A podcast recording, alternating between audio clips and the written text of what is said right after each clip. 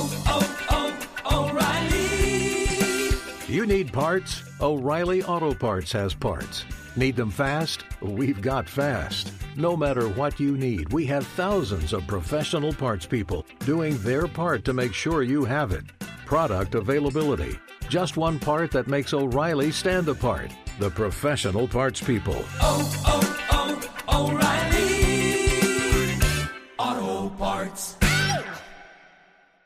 Hey, it's Jonas Knox. The best athletes don't just play the game, they change it. When it comes to investing, Gainbridge is doing the same. Their online platform does things differently because it's designed to put you in charge of growing your own savings. It's intuitive, it's easy, and best of all, it's on your terms. No wonder Gainbridge has earned the trust of 40% repeat customers. It's a better way to invest because it's investing your way. Get started today with as little as $1,000 at Gainbridge.io. Apple Card is the perfect cashback rewards credit card. You earn up to 3% daily cash on every purchase every day. That's 3% on your favorite products at Apple, 2% on all other Apple Card with Apple Pay purchases, and 1% on anything you buy with your titanium Apple Card or virtual card number. Visit apple.co slash card calculator to see how much you can earn. Apple Card issued by Goldman Sachs Bank USA, Salt Lake City branch. Subject to credit approval. Terms apply. Hey, it's Jonas Knox. Winter is coming. Heavy rain, sleet, snow, and ice. Are your tires up for the challenge? Tread confidently in winter's worst with a set of new tires from Tire Rack. They sell only the best, like the full line of Vredestein tires. Go to TireRack.com slash sports. Tell them what you drive. Your tires will ship fast and free to you or one of over 10,000 recommended installers. TireRack.com, the way tire buying should be. You're listening to Fox Sports Radio. Radio. Welcome in, Fox Sports Radio studios, brought to you by Geico. 15 minutes could save you 15% or more on car insurance. Visit geico.com for a free rate quote. Let me go ahead and get my guys at True Car out as well. This show brought to you by True Car. With True Car, you can find out what other people in your area paid for the same car you're looking for and on average save over three grand off MSRP. Whether you're looking for a new or used car, visit TrueCar to enjoy a more confident car buying experience. We didn't talk about this uh, story at all yesterday, but I'm kind of curious what you guys think about this. And I don't know how much attention it's gotten in general, but because it happened over the weekend and the NCAA tournament was going on, and, and there are a couple of stories that, that happened yesterday that we're also going to get to. But this one I thought was kind of intriguing. Um, Andre Iguodala, you know, I went off yesterday. I'm going to start again with this. I went off yesterday on the fact that they didn't play the starters in the Warriors Spurs game. And that really set with me a wrong way here because the more I think about it, the more frustrated I would be if I were an NBA fan. It's one thing if you want to sit your starters in a game where you've already won your conference, right? It's one thing if you want to sit your starters in the NFL. If in week 15 and 16, you've already locked in a playoff spot and you've got nothing to play for. But in the NBA, the number one criticism of the league is that it just flat out doesn't matter, right? That the regular season is a joke, that the guys don't play that hard, that nobody really cares that much about the regular season. Now, I think the NBA playoffs are fantastic, especially once you get past the first couple of rounds. I love to watch, I get involved in them. I'm excited by everything that goes on. But the idea is out there, and I'm one of the proponents of it, that the NBA regular season is a waste, and you shouldn't pay that much attention to it. And when you have a game like the Warriors Spurs, which is a Saturday night featured game, and the Warriors decide that they are not going to play, obviously Kevin Durant's out with an injury, so that doesn't count, but they're not going to play Steph Curry. They're not going to play Draymond Green. They're not going to play Andre Iguodala and they're not going to play Klay Thompson. I have a real issue with that. And then you have Steve Kerr come out and say, well, it's because we've been traveling 12,000 miles and we've had way too much focus on, you know, the draining of our bodies and everything else. And I'm sitting around saying, can you imagine Michael Jordan saying that when Steve Kerr was on his team? People talk a lot about the different eras of the NBA. And in general, I get it that old guy always thinks his era was better and the players were tougher. And it, it, it's like when you talk to your kids compared to how your parents talk to you, compared to how your grandparents talk to you. Everybody thinks the next generation is always a bunch of losers, right? Always a bunch of pussy willows. They're not working as hard as you did. They whine, they complain, they don't know how good they have it. If you're a parent now, undoubtedly you feel that way about your kids. It's almost always the case, right? But when you actually look at the details here, isn't that definitely the case here? Can you imagine Michael Jordan and that Chicago Bulls team that Steve Kerr was on saying, you know what? We're not going to play tonight against the Knicks or against the Pacers because we've flown too many miles. Because we got too much wear and tear on our bodies. Can you imagine Michael Jordan trotting that out? Can you imagine Phil Jackson giving interviews like Steve Kerr did, where he said, you know what? I understand this is a big game against a team that we're trying to win a division, a conference championship, get home court for. But you know what? We're just a little bit tired. And moreover, I don't buy into that idea. Your body shouldn't be that tired. You're flying around on private jets, staying in luxury hotels, living a high end existence with masseuses and trainers everywhere and people giving you massages while you're in the air. Think about it. How many of you right now have ever been able to just take a day off? You have a business meeting scheduled, but you know what? That's a really long flight. I'm not, I'm not going to go to this business meeting today. Or I'm going to go, but I'm not going to talk in the meeting. I'm just going to sit there. And some of these guys went out and played golf, I believe, on their day off. And all of it kind of ties together with this quote that came out before they were see- they, they, they, they made the decision not to play. And we haven't even played this audio yet, but I'm surprised it hasn't gotten more attention so far. It's Andre Iguodala talking about the decision by Steve Kerr not to play the starters, and this is what it sounded like. Was it planned that you, guys would take tomorrow? You was a couple of you take tomorrow's off, game off. Was that what you planned? We taking tomorrow? You, Steph, Dre, and uh, Klay. Oh, nope, no clue. Do what Master say. Is there anything, anything else? Um, what would dumb say? Um, just play harder. Figure it out. Change gonna come. Ain't that what we should say? Change gonna come. It's a little bit hard to hear exactly what Iguodala said there, but he's been fined ten thousand dollars for those comments. Uh, he dropped a couple of uh, n bombs in there. He tried to uh, basically in his answer there. He said it depends on you know what what master says, referring to Steve Kerr as if he were a plantation master. Yeah, that's awkward. And in the first time that I heard that, I said, you know what? I, I, didn't hear it, first of all. I just saw the audio.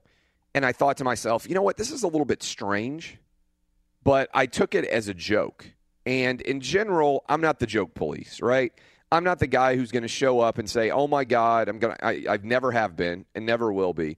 So and so sent a tweet and it was offensive and everything else, and I'm going to clutch my pearls and I can't believe that this happened. Like that's not me. I'm never going to be the person who gets offended by words over actions.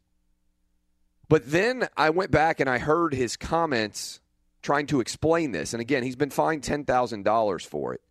And there's a couple of angles to hit here. One is, wow, that doesn't sound like a joke. And in his explanation, it didn't sound like a joke either. And this is a these are quotes from the San Anto- San Jose Mercury News. Um, they said uh, there's been a lot of opinions on what you said the other day. What exactly did you mean by it? And then Ig- Iguodala says a lot of things that don't make sense. Uh, it was really weird. He said, and then this follow- following question was, is that the part of the backlash that hurt you or that you didn't like the most was the fact that it was directed at Steve? And he said, I wouldn't say I was hurt by it because I've been in worse situations. I've been in similar situ- similar situations, experiences in my life. That's why I feel like I can speak out on it because I've been through it. From that perspective, you're just learning. You continue to learn about yourself, continue to learn about others, adjust and put things in perspective. There's something weird going on with the Warriors. And Jason Martin, I want to bring you in because you're my resident NBA expert here. You watch a lot of the regular season at Jmart Outkick. You can find Jason Martin there. What in the world is going on here? First of all, is a $10,000 fine appropriate for those comments in general? You know, I don't know. The the thing about Andre Iguodala, and this has kind of come to light to those who didn't already know it, is this dude is all about needling people, and he always has been. And I actually heard the quote yesterday that he lives to make situations awkward, and that's the term that you actually just used as a descriptor for this situation. Now, when I heard it, I didn't necessarily take offense because I saw it more in terms of a joke as well. I kind of rolled my eyes, but I think it, it speaks to a larger issue and it plays into what you were saying off the top, which is the Warriors and the way that they rested and the way that they used analytics to say eight games in eight cities and 11,000 miles, and there's two and a half more times likely that we get injured if we don't have full rest and all these other kinds of things. The Golden State Warriors are the ultimate millennial basketball team. The way Draymond Green acts, Steph Curry sitting down and talking about Kevin Plank of Under Armour, Steve Kerr constantly needling Donald Trump, this deal with Andre Iguodala, these guys are the most entitled, selfish brats I've seen in the NBA in a long time. So Andre Iguodala doing this, I don't know what you're supposed to find somebody for saying something. You can't, you know, there's always the argument about the N word, and if you're black, you can use it as much as you want, and you can't actually get upset about it if you're white, and all of this kind of stuff. Whatever. I just look at it and say these guys are a bunch of punks. Period. Andre Iguodala included. I, I don't care necessarily at all. Again, I took it as a joke, and this is the quote that I find the most fascinating about it. They asked And- Andre Iguodala to explain himself, and and the question was, was it directed at just the frustration about the schedule? And I want you to listen to this. You're having conversations with a group every single day. They thrust themselves so much into your lives, it's almost like you have a robotic type of mindset. You can have a mentality of past or present groups of people, generations. You can feel similar, not the same, but similar. You can speak up on the same routine and kind of grind. Like I said, may not have been the right time or place to speak, but that doesn't change the way someone may feel. I feel like that's what everyone has to respect. If someone feels a certain way, you can't say they're a bad person as long as there's no prejudice or ill intent towards you. I don't even know what that means. And in particular, this is, I mean, he was talking as if he were a slave, and he says, you can have a mentality of past or present groups of people, generations. You can feel similar, not the same, but similar. You can speak up on the same routine and kind of grind. Is he trying to compare himself to a slave here? I just don't get it. It's very, very strange to me. You could be. I mean, that that's a good question. And the other thing is, if this is an inside joke, first off, we don't have the context, so we're not inside, so we hear it. Some people are taken aback, some people are offended, some people aren't. But really, is it really an inside joke inside the Golden State Warriors that Steve Kerr is a plantation master? Like that's a problem for me, and it actually would go back to explain why Draymond Green sounded like such a fool last month. I'm fascinated by this. I want to dive into your thoughts on it. 877 996 6369. Give us a call. Let us know what you think. 877 996 6369. You are listening to Outkick the Coverage here on Fox Sports Radio. Live from the Geico Fox Sports Radio studios, drive the new Duralast GT brake pads, proven tough from the tracks to the streets and sold only at AutoZone. Get in the zone, AutoZone. Using these Andre Iguodala comments as a jump off point to kind of tie into the decision not to play over the weekend Saturday in San Antonio for the Warriors. I think Jason Martin has a strong argument that the Warriors are the ultimate millennial team. Although you know who I could compete with you there, Jason Martin, with the Cleveland Cavaliers. It's possible that the two teams. I mean, to me, LeBron is the king of the millennials. And if you think about the larger context of this feud between the Warriors and the Cavs, maybe that's one of the things that's most fascinating about it uh, in terms of the rivalry. And it's the best rivalry in sports right now, is how similar these two teams are because obviously Gregg Popovich got the whole rest in the NBA situation started. And I genuinely think it's something that the NBA is going to have to address because the number one criticism of their league is that the regular season doesn't matter. And I think most people out there are in agreement with me that there's no way on earth Michael Jordan, as part of the 96, 97, 98 Bulls, would ever have allowed his team to take the day off. Can you imagine Scottie Pippen and Michael Jordan sitting when they were playing the Knicks or when they were playing the Pacers just because they had flown too many miles? I mean, again, I assume that they're flying roughly the same number of miles as everybody else. Now, maybe the Golden State Warriors, because they're on the West Coast, fly a little bit more than Chicago would have because they're in the center part of the country. But I would think that stuff all averages out over time. And certainly the Bulls, when they were competing and becoming what was the best team in the NBA until the Warriors passed their record last year, uh, again, were going all out every single night. And I hate typically generational arguments where the generational argument is my generation was tougher than your generation.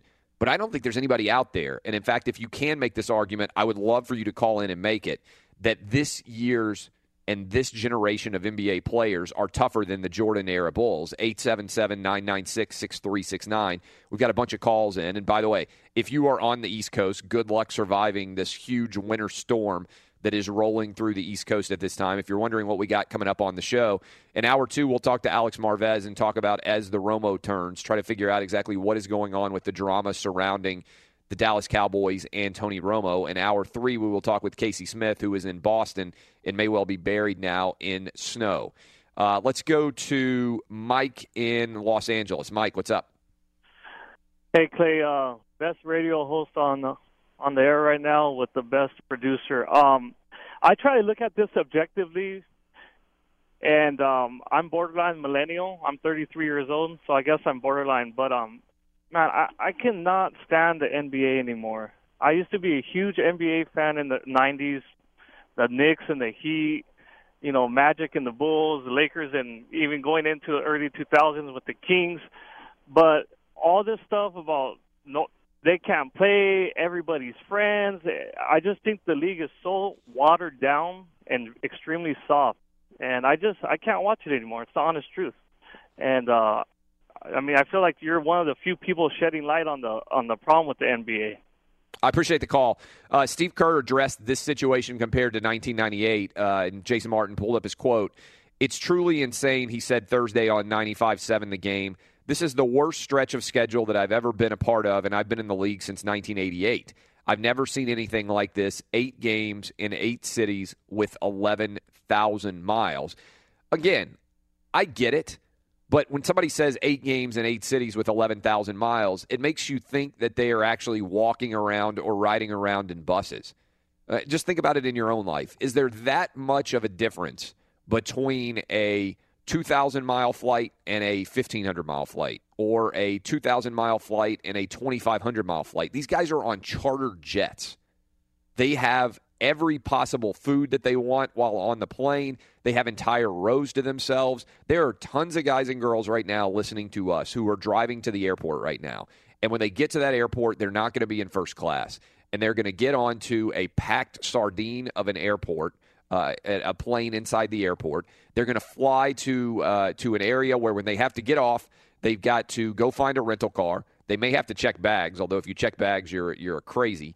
You uh, you have to get a rental car. You have to drive somewhere. You have to go to a meeting. You might well have to go to a crappy hotel. You're not staying in a five star resort. You go to a crappy hotel. You got your your clothes hung up in the in the closet. You've got you know crappy like uh, it's just anybody who's ever been a business traveler, and I have been a business traveler, knows that it is a grind to be on the road. But nobody who's a business traveler gets to just take one of the big games or big events of your schedule off. If you got to go sell something, you got to show up and sell it. You don't get to just show up and not say anything in a meeting or go to a city and then just decide not to go to your meeting. Imagine what would happen to your at your job if you showed up in a city and you called your boss and you said, "You know what? I was going to go to this meeting today and try to do work for the company, but I was just too tired." Have you seen my travel schedule? I've been in 8 cities in 8 days. I just I, it was the 8th day of the trip and I just couldn't do it. I'm sorry. I just couldn't do it. I was too tired. I couldn't go into the meeting. You'd get fired unless you were deathly ill. And we're not talking about the Warrior players being sick. We're talking about them just getting a day off against their big rival. So add in this situation, put it in your own context. You had a business meeting, and not only was it a business meeting, it was a business meeting where you were trying to make sure either preserve business from your big rival or take it from your big rival, and you just said you were too tired to do it. It wouldn't fly. It wouldn't fly at all. 877 996 6369. JB in Richmond, what's up? Yeah, I'm here. Yeah, what's up, man? Hey, um, I try to temper myself because I know I get out of hand sometimes. But you guys can't dismiss Andre Iguodala's um, his words by calling him a brat and things like that. You don't know what he's gone through. I mean, obviously he's pretty intelligent, and obviously he has something to say. So you think that that calling uh, your white coach a master is okay? I think he could have put it in better terms. Um, but if that's how he feels as a grown man, as a grown black man, he should be able to say what he feels. Yeah. Okay. Well, hold on. That, that's an interesting. That's an interesting question. That's an interesting statement. Okay. So he should be able to say how he feels. Well, what if he felt like Steve Kerr was Hitler?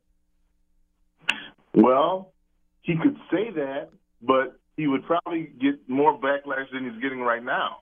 Okay, yeah, I, I think that's probably true. But my point is when you compare someone to something and your own life experience is nowhere near what you're comparing them to, that's where you get criticized.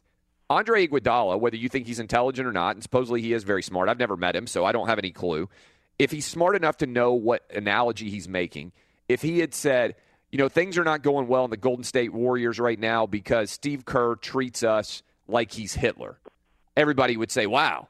You know, you might not like Steve Kerr, but I bet that he is not a you know foreign dictator who is hell bent on world domination and is uh, is systematically oppressing people of a different religion than him. I think most people would say that's a little bit of an exaggeration. When you call Steve Kerr a guy who played his entire career in the NBA, a guy who is an avowed left wing Donald Trump hater, a master in the plantation context, that's pretty charged language. And it's I nothing at all like slavery. Clay, I can I can agree with you there completely. However, um, I'm going to say the the craziest thing now, and that is some of my best friends are white. Okay, and I make remarks to them sometimes in joking. Now, obviously, Iguodala is not joking around. That's the problem. I took it the same way. initially. I I get it, JB. I took it initially as like a locker room joke. You know, like when I when I saw these quotes, and he's been fined ten thousand dollars for them, and then he had an opportunity to explain himself, and it sounded like he was trying to say it's not the same situation, but I feel like it's kind of similar to slavery right now. And I'm thinking to myself, what in the world are you talking about? To those guys, the money is is just a byproduct of their skill. Okay, the money, the fame, the people that love them, it's a byproduct of the fact that they play basketball very well. If they were JB in Virginia, a regular guy, um, and said those same words, they wouldn't get the kind of criticism that they get from you guys. It wouldn't be a national news story. Uh, there's no, there's no doubt. But look, I mean, he and, and look. Thanks for the call, JB. But that, but that's the when people are standing around you with microphones, asking your opinion on something. It's true. They care what you say, and they care what you say because you're an extremely skilled basketball player. And when you compare your coach, who's an avowed left winger, hates Donald Trump, has been criticizing Donald Trump like crazy, I think you can fair, fairly say that very few racists in a modern era would decide to go into coaching basketball. I don't think there are many racists out there who say, you know what I want to do with the rest of my life? I want to coach black dudes in a sport. I'm so racist that I'm going to decide to try to get a group of black guys to be as successful as they possibly can in pursuing a team oriented goal. Does that seem like the kind of move that a racist would make? Does that seem like something that you would do? I don't think there's a single person in listening to this show right now, maybe not even a single person in America who would say Steve Kerr is racist. So when you compare him to a plantation master, that's so far beyond the pale and it's not a joke. Again, if he were making a joke, I'd say like, okay, it's a little bit of an uncomfortable joke, but he's basically when the and when he was asked about it, reinforced the comments that he already made. And somebody says, "Well, if that's how he feels, that's how he feels." Really? You can feel like you're a slave when you're making $15 million a year to play basketball? You can feel like you're working for a slave master because he happens to be white? Would he have made these comments if he had a black coach? I don't think he would have.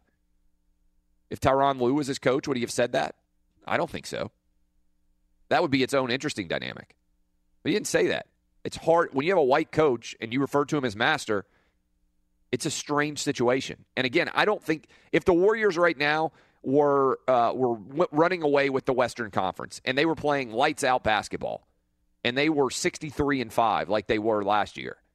I don't think it would be emblematic of the larger controversy that's surrounding this Warriors team right now. But when I see these quotes and I hear them and I see the way they're playing and I see Steve Kerr whining about how far they have to travel, the Warriors seem like a team under siege right now, making some very, very strange decisions. Let's figure out right now what's trending, and then we'll go to your calls on the flip side. 877 996 6369. Anybody want to defend Iguodala? JB tried to.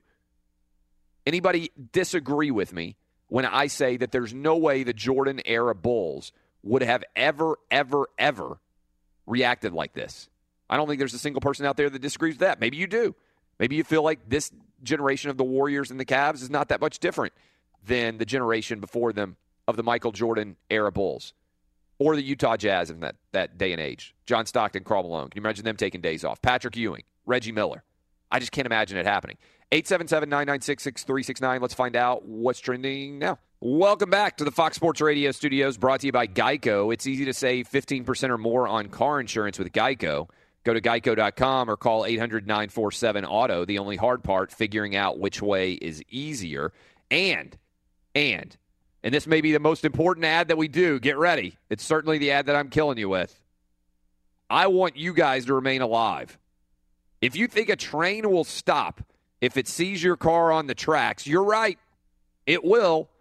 About a mile after it hits you, stop. Trains can't.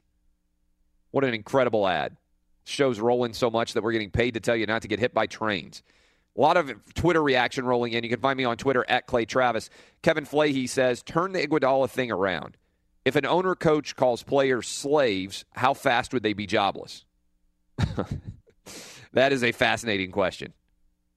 That is a really interesting question. If if Steve Kerr said, imagine, imagine that Steve Kerr said right after the Warriors played really bad, he said, and they said, "What do you think, Coach? What do you what do you need to do to get them to play better?" And he said, "I guess I'm going to have to go crack the whip on them like back in the day." Steve Kerr's fired him next day, right? Steve Kerr, white coach, says uh, we had the reference to slavery from Andre Iguodala saying that Steve Kerr is the master.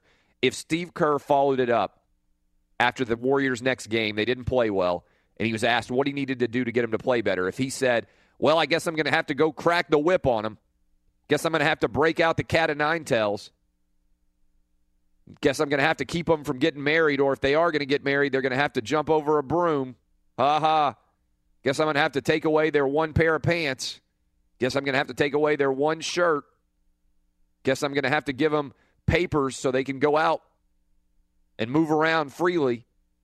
He gets fired the next day, right? It's a bad, uncomfortable joke. Some of you are cringing right now in your car. Ooh, Steve Kerr. Don't know if I would have advocated going with the slavery joke there. Yet Andre Iguodala calls Steve Kerr a master. He just gets fined $10,000. That is pretty interesting. Jason Martin, any doubt that Steve Kerr gets fired the next day if he sees he's going to have to crack the whip on him? Oh, Maybe- no, no, maybe no he- question, especially in that market. Maybe, maybe he can say crack the whip wasn't a reference to slavery and it was just about like Indiana Jones or something. It wouldn't save him. There's no way that would save him. Not he would in get this fired. climate. Danny G, uh, Danny G, you think he gets fired immediately? He'd be fired before the press conference was over. And even if it's a joke, right? Even if it's a joke. So, uh, you know, I'm all about trying to treat everybody equally. Andre Iguodala just gets fined $10,000. A lot of you may be even defending him. Again, I think it's emblematic of a larger issue in the Warriors season, but that is a good question on Twitter. Imagine if Steve Kerr makes the same kind of joke about race and about being a master, a slave master, then he's done. He never coaches again in the NBA. Regardless of what he does in his life, he is forever branded publicly a racist, and his career in the NBA is over. And every time his name is mentioned, he is a pariah in the NBA. Think about He's a guy this. that nobody wants to touch. Think about this. What if Iguodala was white and Steve Kerr was black? Um, yeah, I, Just I mean, the again, idea, I, I, think they would immediately try to portray it as, "Oh, you have, you should not have used this because a white man's not allowed to say that in any way." no, that's true. That's probably true. Probably true that if uh, I don't know, JJ Redick said depends on what Mas- Masta says, then everybody would say, "Ooh, JJ Redick can't reference slavery, especially after as hard as people have fought for black men to be in positions of power." Oh, 100% it would have turned into a big issue. White people making jokes about slavery, they're done for. Brett in Austin, what's up? Yes, sir. How you doing? How you doing today? Excellent. Good. I just the guy on uh, Twitter kind of stole my thunder. I was thinking the same thing, reversing the roles as far as uh, Steve Kerr saying, you know, I'm gonna let some of my slaves take a day off. How that would, how the reaction would be. No, I mean, you, the more I think about it, like, yeah, if Steve Kerr had said, I'm not going to send him out to the fields today to go pick cotton, everybody would have been like, oh my God, Steve Kerr is getting fired right now. That's a great point. I mean, I don't know that I, that I would have necessarily thought about it very much because I, I hadn't I hadn't thought to play my Matthew McConaughey game where I'm saying, what if what if she were white? What if Steve Kerr had said this? What if Steve Kerr had said, yeah, you know what? Um, it's raining today. You know, like you know, the master didn't send his slaves out in the, into the fields to pick cotton when it was raining, so we're going to take the day off, just like then. Everybody'd be like, "Oh my God, Steve Kerr is a plantation master." There, there'd be so many articles written. I don't know how many. I haven't seen a single article written about Andre Iguodala's comments. Patrick in San Antonio, what's up? Hey, how you doing? I'm excellent. Um, so I the only thing that I think the uh, Golden State Warriors um, have in common with the whole traveling businessmen is that they're just cheating on their cheating on their wives in eight different cities. But other than that, 82 games, you have to rest them. We're not we don't have our feelings too too jarred up here. We got Spurs, is what we were saying here. I had tickets to the game. I went. It was still a great game. We still kind of justified our our uh, our number one position and making a move on that number one in uh, All right, West. I'm glad you called in. So you went to the game, Patrick. What would your position have been if you were a dad and you had saved up a lot of money in San Antonio, grinding away to, to buy these tickets so your son or daughter could go see the Warriors play, and then the Warriors decide not to trot out their best players? I mean, we've done that before to Golden State in Gold in Golden State. Uh, Pop got fined. I mean, yeah, but the, I- yeah, I the, the the Spurs. I, I think good point. Thanks for the call. I, I think the Spurs uniquely can't complain because they've been there and done this already. I'm going to keep taking your calls 877-996-6369. We'll finish off this hour. Hour 2 Alex Marvez, we're going to talk about Romo. Hour 3, we'll talk about whether or not people are going to die on the East Coast in the storm. I'm Clay Travis. You're listening to Outkick the coverage here on Fox Sports Radio. Time for the Geico play of the day. Snoop Dogg says Kawhi Leonard really good. No surprise. I said that last week. I'll say it again. MVP candidate. Back from concussion last night, late in an important game against the Hawks. Leonard came up big. Leonard taking to right side now against Ilyasova. Backs up his dribble with nine to shoot. Kawhi against Ilyasova, isolated with five to shoot. Pull up, angle right three. Kawhi not! His first field goal in the fourth quarter. 26 for Leonard. That call courtesy of WOAI Spurs Radio Network. Kawhi Leonard. That three, well, it sealed the win, and the San Antonio Spurs have now tied the Golden State Warriors, who've been talking about all this hour. Even in the Western Conference, both teams 52 and 14. That's your play of the day, presented by Geico. Easy to save 15% or more on car insurance with Geico. Go to geico.com or call 800 947 Auto. The only hard part, figuring out which way is easier. Going to your calls. Let's go. What do we got, Jason Martin? You can uh, Who do you think is the number one call we should go to right now? Well, we'll go to Jim in Florida. He's on line one. Jim. Hey, thank you so much, Clay, for taking my call, man. Your show is awesome. Appreciate that. Now, now with that said, I do not think that it matters more so the color of the coach that uses the slave reference.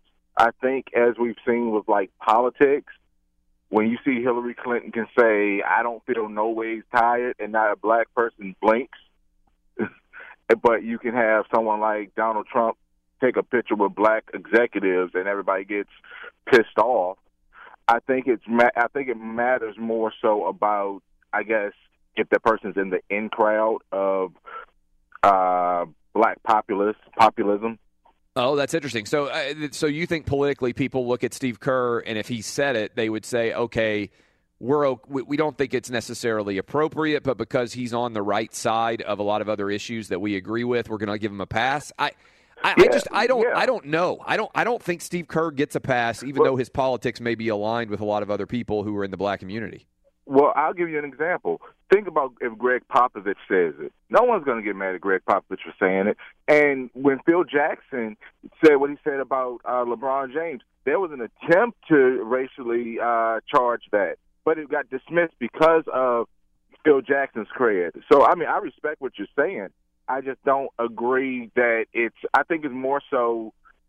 Um, George Karl would be more unfavored because he was always unfavored because Okay. he wasn't necessarily in that in crowd. Phil Jackson was, you know, like his his comments kind of got more swept under the rug and just say he's a crotchety old man versus wow, that's borderline bigotry against you know one of the greatest players in the game. Hey, Clay, thanks for taking my call, man. Appreciate yeah, it. appreciate the call. That's Jim in Florida. Daniel, uh, that's intriguing. I tend to think that what would happen is that story would go beyond sports.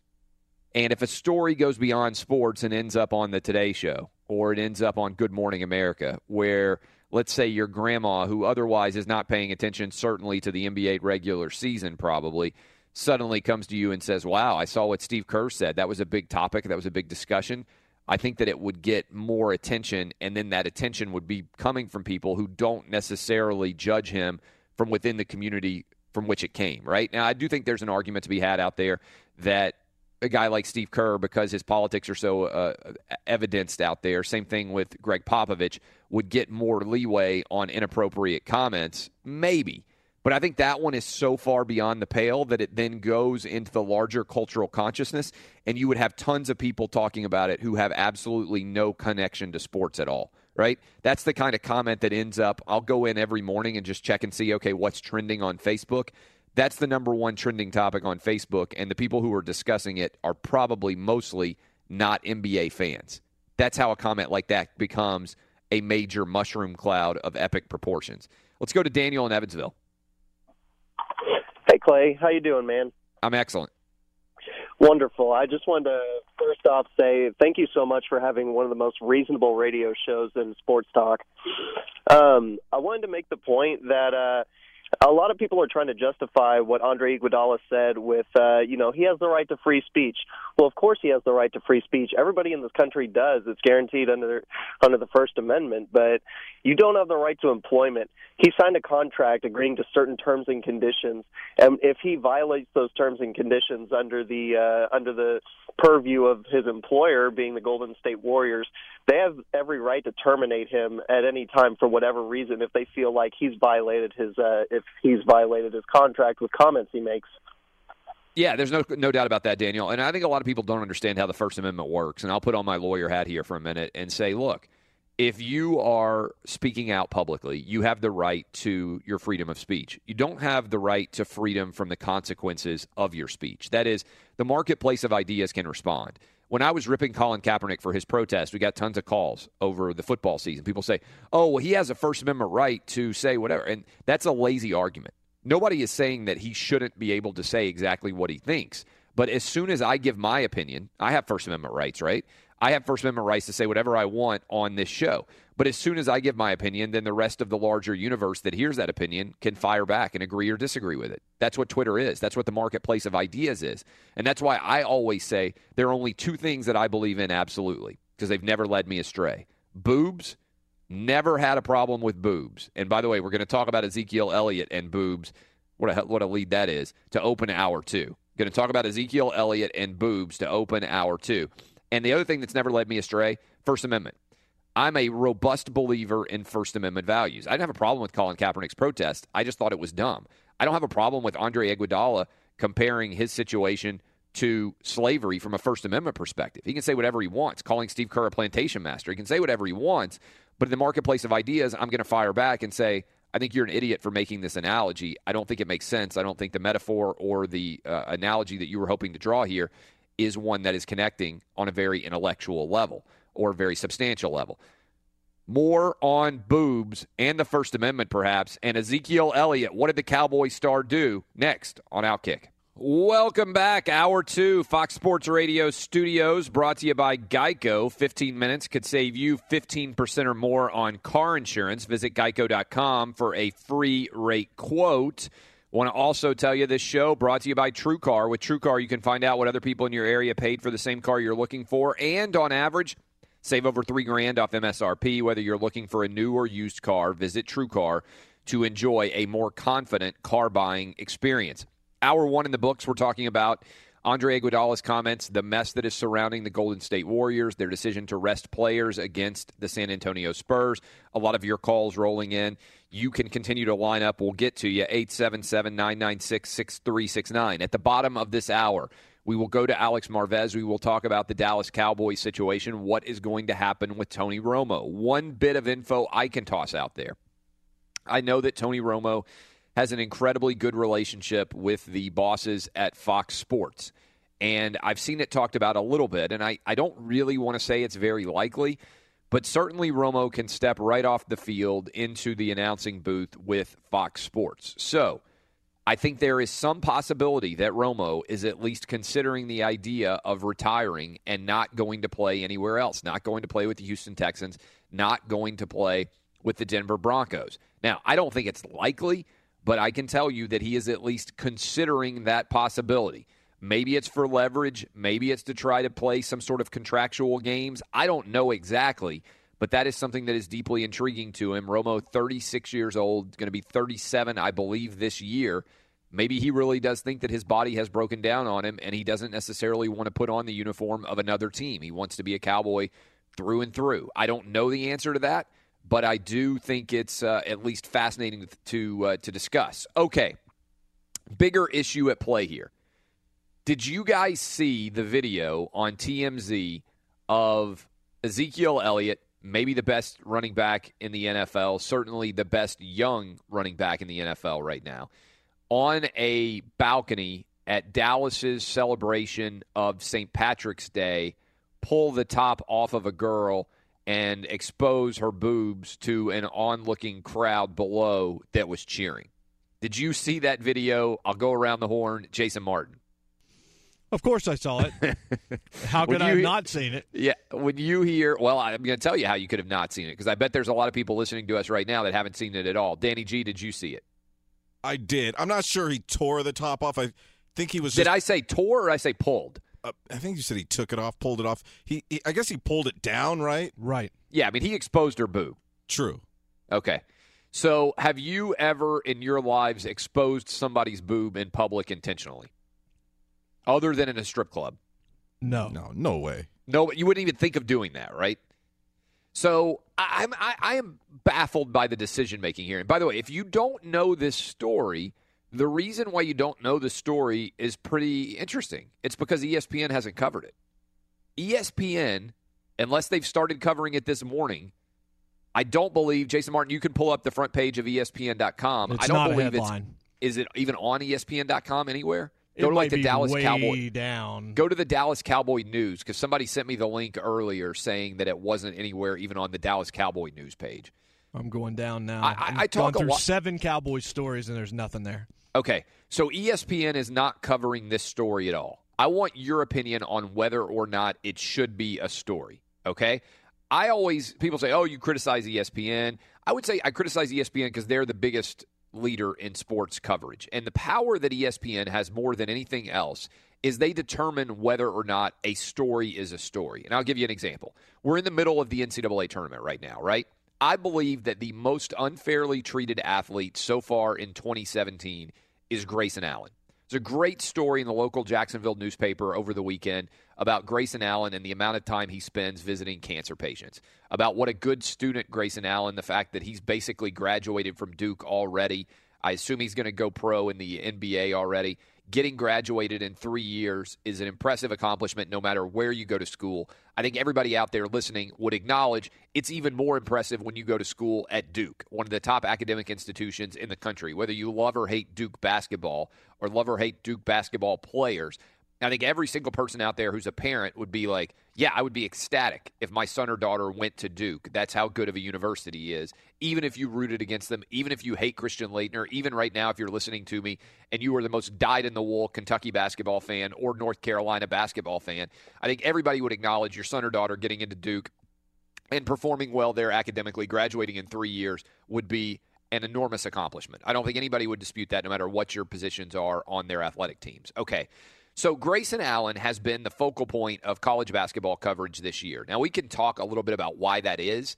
I think it has a lot to do with the fact that so many college basketball players that are good are only playing for one or two years, and so Grayson Allen literally might very well be the most. I think it's undoubted that he's the most famous player who's in the NCAA tournament this year. And it's a desperate grasp at trying to get people to care about college basketball because they at least have an opinion about Grayson Allen. So Grayson Allen back in I guess what it was December or January. He trips a guy. I guess it was December. It was before the real ACC schedule starts. He trips a guy on Elon's basketball team, and since then, ESPN has been covering Grayson Allen with a spot shadow. Everywhere he goes, Grayson, Grayson Allen has got his own camera on him. ESPN has covered Grayson Allen like he's Hannibal Lecter. Like the guy at any moment might just decide to devour somebody's face on the basketball court whether you like or dislike Grayson Allen, I think you would have to acknowledge that he has been covered in a way that is unlike any other college basketball player, maybe of all time. Certainly, that is unlike any college athlete who hasn't ever really done anything that bad. All right, he's gotten a few technical fouls, he has tripped uh, a player. In the grand scheme of things, Grayson Allen is not a very bad person, but he's been covered as if he is a very bad person. And so I use that as an example because to me, the reason why Grayson Allen's story has taken flight is because ESPN has made it the lead story on multiple occasions. When he ran into the player uh, on off the court uh, at Florida State, ran into the coach, people were like, "Oh my God, was Grayson Allen trying to hit the coach?" When he bumps a player uh, walking off the court, ESPN brings up spot shadows and they, they they they dissect Grayson Allen's basketball performance and his and his psyche and everything else to a degree that is rare anywhere in the world of sports. And I think the reason why Grayson Allen has become this flashpoint culturally is because of the way ESPN has covered him. Now, does it also matter that he is a white guy who plays at Duke? Yes, certainly. If Grayson Allen were a black guy playing at Kentucky and had done every single thing the exact same, I think you would have never heard his name because I think he would just be another black basketball player at Kentucky. But at Duke, when you are a white basketball player, you follow in the long line of white basketball player whipping boys, if you want to call them that, whether it is Christian Laettner, whether it was Steve Wojciechowski, whether it was J.J. Redick. I mean, we can run through a long list of white guys at Duke who have become the most hated players in college basketball. And now it just fits somehow. Grayson Allen is that guy. I use all that as backstory for this reason. Why have you heard absolutely nothing at ESPN about Ezekiel Elliott pulling down this girl's top at a Dallas event? Now, I said earlier that I'm pro boobs. I'm 100% fine with any woman deciding that she wants to flash her boobs. In fact, I welcome it. I love Mardi Gras. The best thing about Mardi Gras, the boobs. All right? The, I'm telling you straight out, I believe in two things completely boobs and the First Amendment. Okay? So it hasn't gotten any coverage on ESPN.com at all.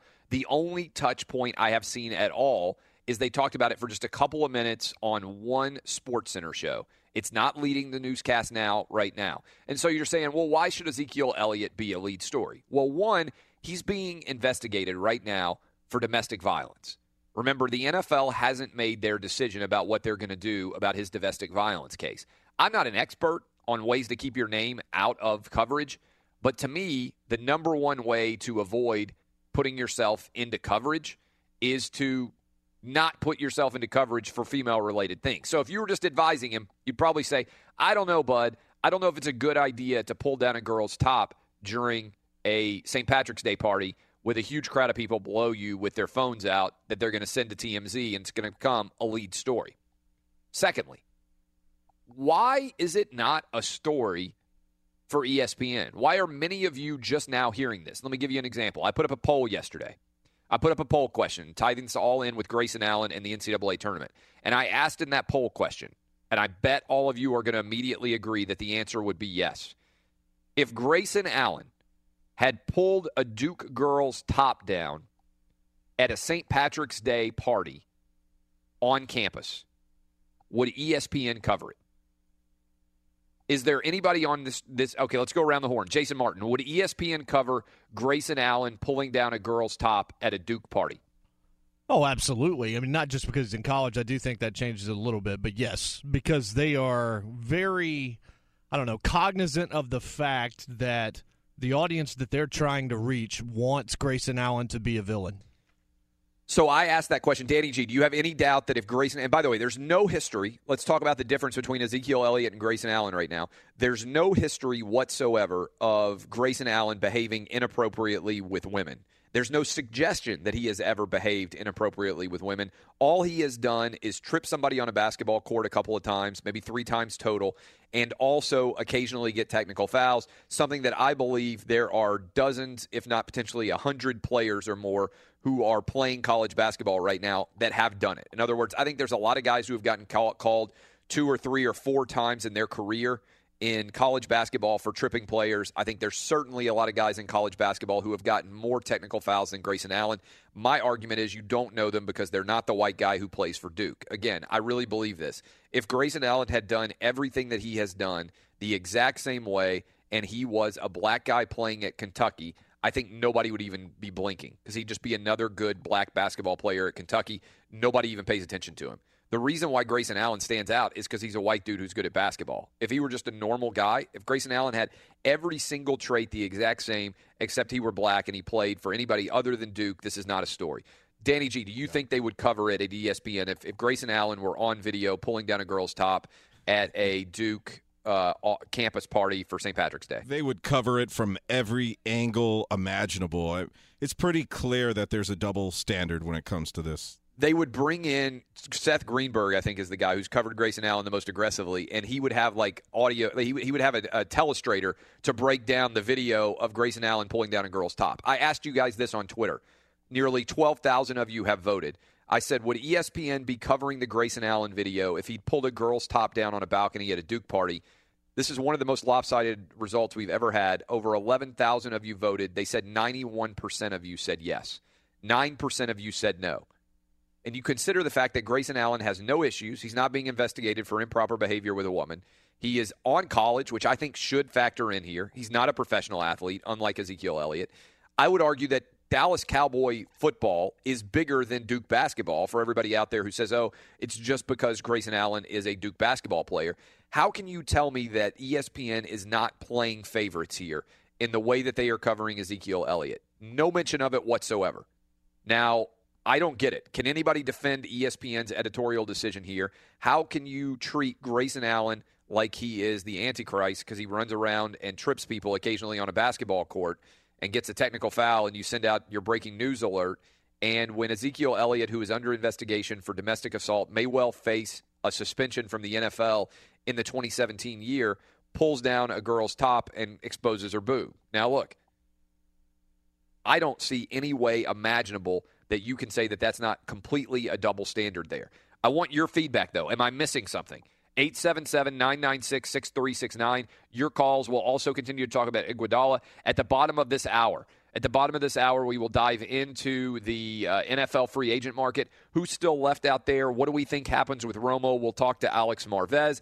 In hour three, we'll talk to Casey Smith about many issues, but primarily, I hope that you guys on the East Coast are surviving the massive winter storm that has rolled in. I'm Clay Travis. You are listening to Outkick the Coverage here on Fox Sports Radio. You know, it tends to be a real story, and when it's a video, I think it's hard to argue that it's not.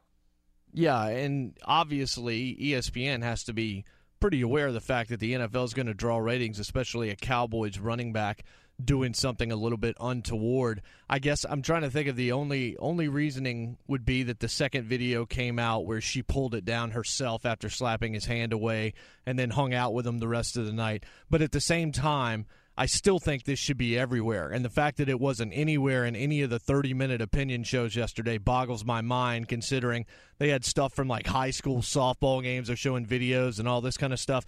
This is this is tabloid journalism. Yes, it's it's a salacious story, but that's exactly the kind of thing that draws attention. And again, this is Ezekiel Elliott. This is somebody that's very much in the public eye, and with the domestic violence thing as the backdrop, it's almost inexcusable that you wouldn't cover it pretty heavily. Yeah, I mean, I think the news story, the news angle on it is indisputable. And again, I mean, I'm open to your arguments that it's not. We've got loaded lines. If somebody drops off, you can hop on. Let's go to, and again, the question that I'm asking is if you have watched the way that ESPN has covered Grayson Allen, would they cover Grayson Allen right now during the NCAA tournament if there was a video that came out of him at St. Patrick's Day pulling down a girl's top at a at a at a St. Patrick's Day party on Duke's campus? I think the answer is 100% yes. And they would say, "Oh, this is more evidence of Grayson Allen's immaturity. This is more evidence of why he's uh, not trusted in terms of leading Duke to a national title." I mean, they would be all over it. Ron in Greensboro, North Carolina. What's up? Hey, how's it going? I'm Um, fantastic. All right, all right. Well, I think I think you're kind of missing. You, you looking through the forest for the trees because one of you guys just made the perfect explanation when he stated that she he pulled her top down and then later on she pulled her own top down. But there's So- a difference. But there's a difference there. She also slapped his hand away. Like if my wife or my girlfriend but- or somebody that I'm with wants to flash her boobs at Mardi Gras or St. Patrick's Day, that's fine. She has the right and the ability to do it herself. Yeah, but, but when I'm doing, point. when you're doing the same, you don't. Yeah, she slapped his hand away. She didn't slap him in the face, and then she pulled her top down again. So for ESPN to say, okay, this is really malice behavior, they're looking at the environment of the situation. She pulled her top down again. But So that's a. But that you don't Gra- see the difference between her deciding to do it and Ezekiel Elliott doing it himself. Well, eh, when him pulling it down initially, and she never pulled it down again, then you look at the environment of the situation. Now, are you I'm not are you married? Are I'm you not- married, Ron? I'm not. I'm not condoning the behavior. I, I'm. I'm. I'm telling you the intent of the situation for ESPN to cover it. They're looking at okay, this person pulled a top down again. So you're looking at the environment of the situation. With Grayson Allen, the reason he's been covered is not just because he tripped three people, and because you're missing the point. He's tripped three people. He's he's punched a couple of people, elbowed them, and he's had meltdowns on the bench. Coach K said to bench him because of his behavior. No, I, I, I K would said- argue that Coach K had to bench him because ESPN covered Grayson Allen tripping the guy at Elon as if it was the D Day. No, that was the last. That was the last straw for Coach K. He had did that twice and one maliciously before that. Uh, okay, but, But I'm going to let you had go. Ron, are you? Let me ask you this, Ron. Are you married? He dropped off. All right. I, I don't. I see a tremendous difference between a girl at a party, which is a frivolous situation. Everybody's out there drinking, deciding she wants to flash her boobs, and pulling down her top herself, and a guy pulling down her top for her without her consent. That's a tremendous difference. And if you can't see that, again, if you're out with your girlfriend and she wants to flash her boobs at Mardi Gras, that's her right. God bless her. I'm pro boobs, all right? But if you, while you're standing on a balcony, just pull down her top while you're under investigation for domestic violence, that's a major story. I'm sorry. Now, if Ezekiel Elliott was not being investigated for domestic violence, if the NFL weren't out doing it, maybe you don't cover it at all. Then I can see the argument of this is not a story because there's no issue there with domestic violence or Ezekiel Elliott's relationship with women. But when you just pull down a woman's top without her consent, if she got a lawyer right now, Ezekiel Elliott would have to pay her probably hundreds of thousands of dollars. If she showed up with Gloria Allred and said, I can't believe what Ezekiel Elliott did, it's my body. I can choose whether or not I want to flash my boobs. I may have done it myself, but I did not consent when Ezekiel Elliott reached over and grabbed me and pulled down my top. He's in trouble. The NFL's in trouble. Brian in Pittsburgh, what's up?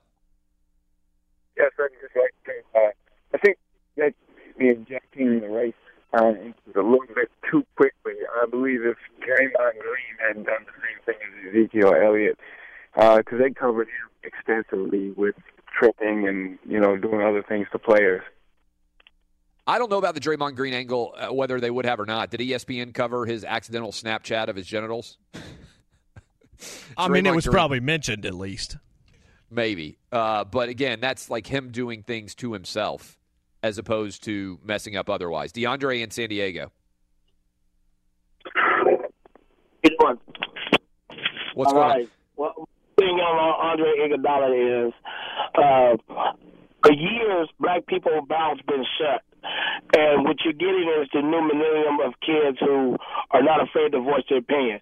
So, like, I used to sit down with my grandfather and he used to tell me stories and how he couldn't walk on certain streets or look certain ways at certain people, water, drink water out of water fountains. These are stories that are being told to a lot of young black youth. Now, when my father was coming through the era, they protested, and a lot of them went to jail. So now I'm looking at both sides and saying, damn that, I'm a young rich man. I can pay my way out of things. And damn what white white America thinks, it is still a racist uh, uh, uh, organization, whether white America wants to believe it or not. So by You think the Warriors? You think the Warriors are racist? go ahead. You think the I'm Warriors sorry? are racist? No, I didn't say the I didn't say the War- the Warriors are racist. I'm saying what Iguodala said was a form of being shut down history wise on blacks being able to speak. Had we been able to speak back when white America was slaving us, you probably wouldn't be having young black males speaking in the ter- in the tongues that they're speaking of today because it'll be an equal grounds. But I we're no- just now I- getting to speak. I have no Go idea what you're. I have no idea what you're saying, DeAndre.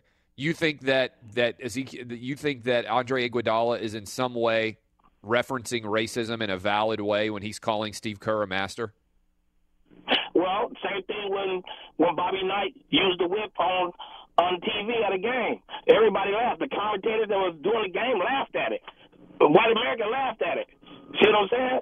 But when blacks do something or say something, race always got to be a problem. Like your show, you get ratings on on speaking on race majority of the time. And hey, you're a smart individual by doing that. This is how you get your rating. That's why the other two guys gone. But what I'm saying is, I speak out of tongue too. I mean, it's not like a, a malicious way of speaking. It's just what it is. You know, I'm not. But you understand. You understand that if you call your boss a master, and thanks for the call. I appreciate the call, DeAndre. Like there's a big difference between calling your boss like, oh, that that boss. Like if Andre Iguodala says Steve Kerr's a slave driver, that's a different phrase than if Andre Iguodala says Steve Kerr really drives us hard. He really works our asses off. He wants the best for us. Like there's a difference when you call your white boss a master you are injecting race into the equation. It's not me injecting race into the equation. Andre Iguodala has been fined ten thousand dollars because the NBA found his comments to be inappropriate. He injected race into this conversation, not me. Let's take one more call and then we're going to go to trending. Let's go to uh, let's go to Duran in Oakland. Hi, how are you doing? I'm excellent. How are you? Yes, um, I want to know what would you like to happen to Andre Iguodala and Ezekiel Elliott? Like, what would you like to happen to them? What would I like to happen to them? I, I'm discussing their comments. I don't necessarily think that anything should happen to Andre Iguodala. I think it kind of shines the light on why the Warriors are playing poorly. In terms of Ezekiel Elliott, I think it's a major story when a running back for the Dallas Cowboys does what he did while he's under investigation for domestic violence, and an organization as big as ESPN basically doesn't cover it at all. They get to decide what stories are. Now, our store, our show is getting more and more popular because I think we're the most honest show in sports. I'm talking about it. Is it a big deal or not? So, what? I, I guess what do you think should happen?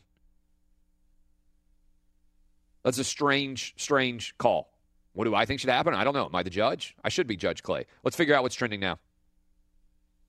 Welcome back to the Fox Sports Radio studios brought to you by Geico. It's easy to save 15% or more on car insurance with Geico. Go to geico.com or call 800 947 Auto. The only hard part, figuring out which way is easier. And most important ad we do if you think a train will stop if it sees your car on the tracks, you're right. It will. About a mile after it hits you, stop. Trains can't. Joined now by Alex Marvez, as we are every single Tuesday at this time. Alex, what's up, my man? How are you? Clay, was that like part of your community service having to read that also? Or no, that's how. Be... That's how dominant this show has become, Alex. We now get paid not to uh, to tell people not to tell people not to get hit by trains. I can be- oh I can believe the dominance. And by the way, excellent manifesto last weekend. Even though it was too long to read, you couldn't fit it into 140 characters. But the history of media was very enlightening. I enjoyed uh, I enjoyed reading that, and I think you, a lot of extremely valid points in, in what you wrote about. I enjoyed it. I appreciate that, my man. All right, so let's start here. Ezekiel Elliott on a balcony and he pulls down a girl's top. He's under investigation for domestic assault, um, violence or whatever. Yes. I'm sure you've seen this uh, this this video yes. up on TMZ. Before I ask you about that and what you think of it from a, from that perspective, uh, we've had an interesting discussion here for the last I don't know 20 or 30 minutes on the show. I think it's fascinating that ESPN has basically chosen not to cover this as a story at all. In your opinion, as a journalist, is this a story?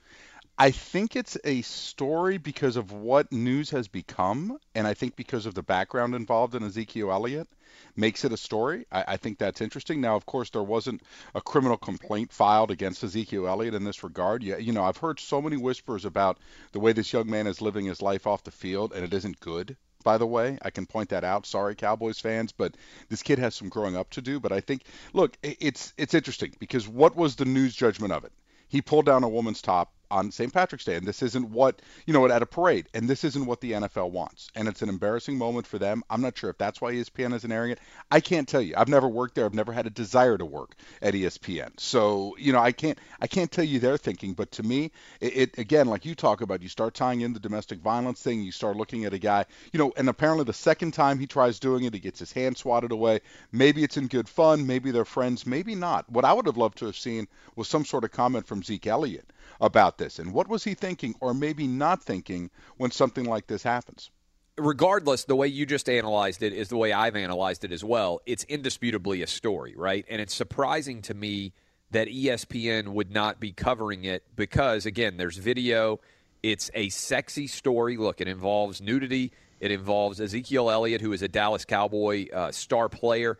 It involves a player who is currently being investigated for domestic assault slash violence it is indisputably a pretty big story to me, and ESPN crickets from them. Do you think? And again, I'm, I'm just kind of fascinated by that editorial decision on their part. To me, it's playing favorites. Yeah, well, I mean, that's an interesting question. You know, will they ultimately end up covering the story, or are they going to wait for someone else to, to, you know, take the ball and run with it, so to speak, and, and then hop aboard late?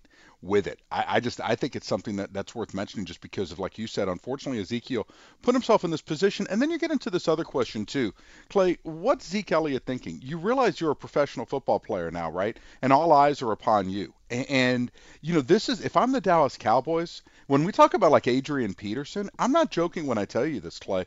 I really think at some point you got to start to wonder if this kid runs into trouble or we don't have him on the field you know, first we got to be working as an organization with this guy so he's not doing dumb things like this again. The second thing you're wondering is, is he is he ultimately going to do something that takes him off the field?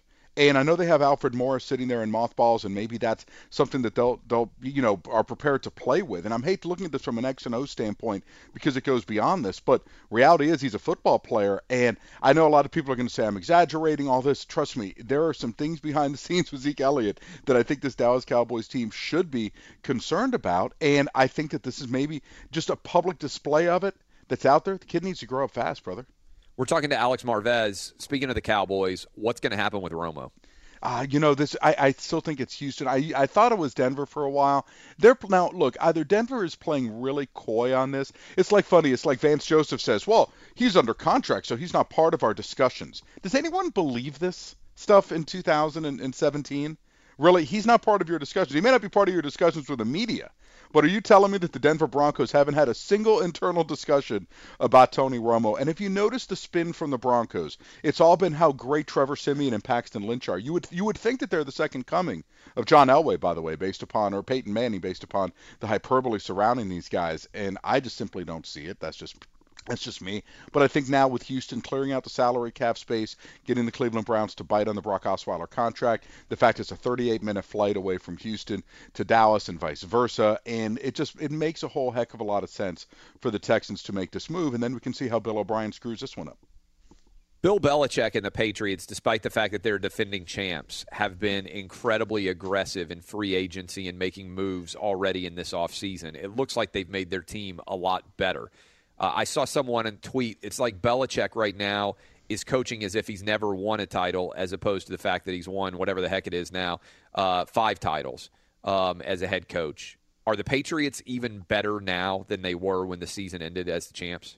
I wouldn't say that because these are all moves on paper. And then if I go down that road, then I start judging every other team. I present the paper mache Lombardi trophy at the end of every offseason to the team that wins the offseason. Last year, the uh, Jacksonville Jaguars, you know, a usual recipient. They won it. Of course, it dissolves in water or when you start playing real football games. And look, here's the thing with Belichick. And, and it's funny because, he, you know, we take it as cliche, which it is, Clay, that we're going to do what's in the best interest of our football team. Well, I really believe, though, that in a lot of ways Belichick believes in that. And I say that because this is a very unusual approach for this team. Look at what they just spent on Stephon Gilmore, a guy that the Buffalo Bills, and trust me, their, their personnel department, I'm not trusting their judgment, but it's like they just broke the bank on Stephon Gilmore. Then yet they didn't re-sign their own Dont'a Hightower. Now if Hightower comes back, he's going to be making less money than Stephon Gilmore. He comes back hat in hand. Sort of curious, right? You get Brandin Cooks. If you're Julian Edelman, you know that Brandin Cooks is your ultimate replacement. So how do these things work in the locker room? How do these guys fit in the dynamics? Especially Brandin Cooks, a guy who doomed himself in New Orleans in a lot of ways by complaining about how how little he caught the football after they just came back with that miraculous deal against the Chargers. So I, I'm just curious by these moves. You know, again, it's talent, but it's also how do they fit into a team structure? Are they going to be good at what it is that New England does? I, I'm, I'm just I'm going to be interested to see that. Can he get more consistent play out of Kony Ealy, a guy who disappeared last season after that great Super Bowl? You just didn't hear much from Kony Ealy. Is that the coaching in Carolina, or are the Patriots going to sprinkle some more of that pixie dust? Fascinating stuff. But I will say this, Clay, real quick. I like the fact that there's new blood in that locker room because sometimes complacency has a tendency to get in for a team that just won a Super Bowl. Nobody's going to be complacent in Foxborough this season. Outstanding as always. We'll talk to you next week, my man. Thank you, Clay. Be good, baby. That is Alex Marvez. Follow him on Twitter at Alex Marvez. I am Clay Travis. Final segment, hour two, up next here on Outkick the coverage. Zone, rev up your refund, instant win game, and sweepstakes for a chance to win 30 grand or other prizes. No purchase necessary.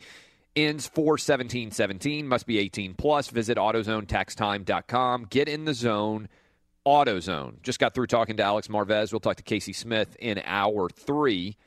Poll question is up there. It is a question that I think a lot of you uh, are agreeing with me on. But nearly 12,000 of you have voted. Would ESPN be covering the Ezekiel Elliott story? Exact same situation, except you put Grayson Allen on a balcony and he's pulling down a girl's top at Duke. If they would cover it for Grayson Allen, why wouldn't they cover it for Ezekiel Elliott? You just heard Alex Marvez say he believes it's a legit story. I think it's a legit story. We're covering it here. Why isn't ESPN? Uh, Jason Martin, I mean, do you have any idea why ESPN would not be covering this? No, not really. Uh, it's not being covered in a lot of sports areas, which doesn't seem to make a whole lot of sense. Like you're seeing it on some of the more tabloid sports sites, the ones that go for the outlandish stuff.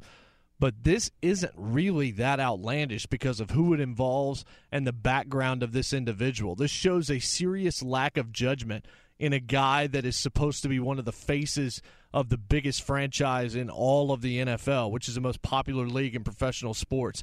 For that not to get mentioned in any respect, really at all, with all of I mean you got 24 hour a day sports on multiple channels for ESPN and none of them are spending any time talking about this whatsoever. It, it's mind-boggling. Some people say why do you focus on ESPN and that's cuz they're the top dog. They're the ones that drive coverage. Now, every single day this show gets more popular and in fact, I think Danny you've got a couple of the details from our podcast. Yeah, I think. yes, yeah. I what do you got for actually? And uh, shouts out to Robert. Justin did a nice job filling in for him the past two days. He, uh, Robert had his wisdom teeth pulled, so he's on heavy meds still, but he's in here grinding. He passed these notes Oh. on. so Robert can show up and grind here on the radio, but the Warriors, if they fly too much, because he had his wisdom teeth out and he can't even talk. And but the Warriors, if they travel too many airplane flights and go to too many cities, they can't show up and play a basketball game. Interesting. Oh, Okay, yeah. yeah. continue. Steve Kerr would have left Robert back in the Bay. Yeah. he uh, passed these podcast stats on to me. Nigeria has moved all the way up to number three. New Zealand has dropped out of the top five. What's up with that, Kiwis? And two newcomers, Clay, Iraq and Hong Kong. Iraq probably makes sense because I, I'm I'm assuming there is Soldiers. still yeah a decent American presence in Iraq, and they probably and thanks for the service over there by the way. Those guys, if you're out of the country. Then a lot of times, sports talk or radio can be your connective tissue back to the country that you're not in right now. So it doesn't surprise me that we would have a lot of guys out there signing up. Again, if you're new, if you missed some of the talk last week, we're now on podcast. So we've gotten for a long time everybody saying, "Oh, how can I listen to this show?" Maybe you missed the first hour, maybe you missed most of the second hour. You're just getting up right now, but you want to be able to hear it. We're on iTunes. Just go search Outkick, go search my name, and you will find us, and you'll be able to subscribe. Nigeria surging up the ranks. New Zealand.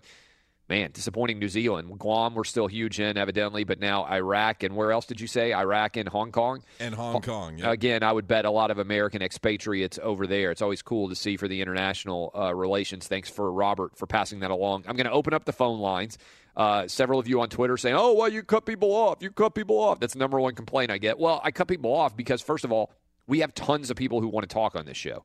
And so if you're calling up and we can't hear you very well or we got to go to break, like there's a lot of different spinning tops involved in this show. So I try to get as many different voices as I can from the callers. In fact, I don't know of any other national show like us that a lot of times will not have a single guest scheduled just so we can take your calls, just so we can interact with you, just so we can get as many possible voices across the Outkick Nation involved as is remotely possible. So we're going to try that again. 877 996 6369. You can react to any of the stories we've been talking about so far today.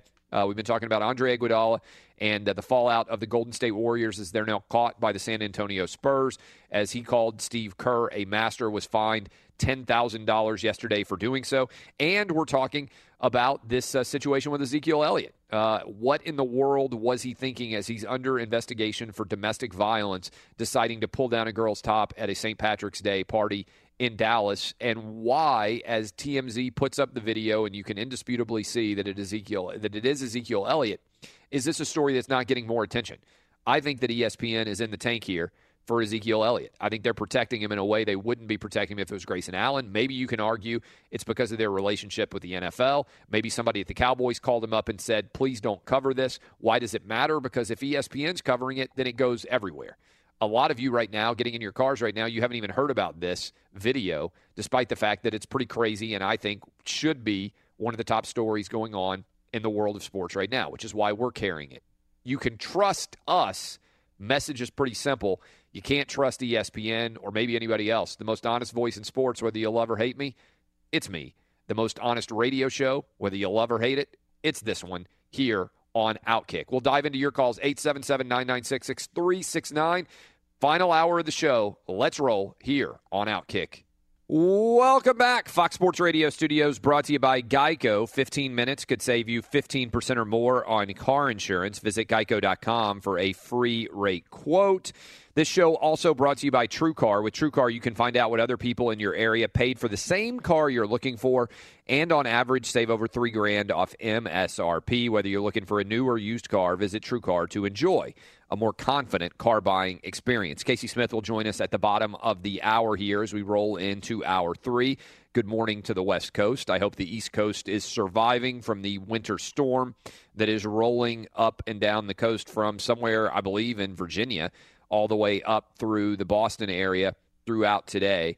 Uh, good luck digging out of all that snowfall in mid March. Definitely a rarity. We're talking about a couple of different stories. Going to take your calls here in the opening segment. Talking about two stories that I think are are very intriguing each of which stand alone, but also may have a little bit in common.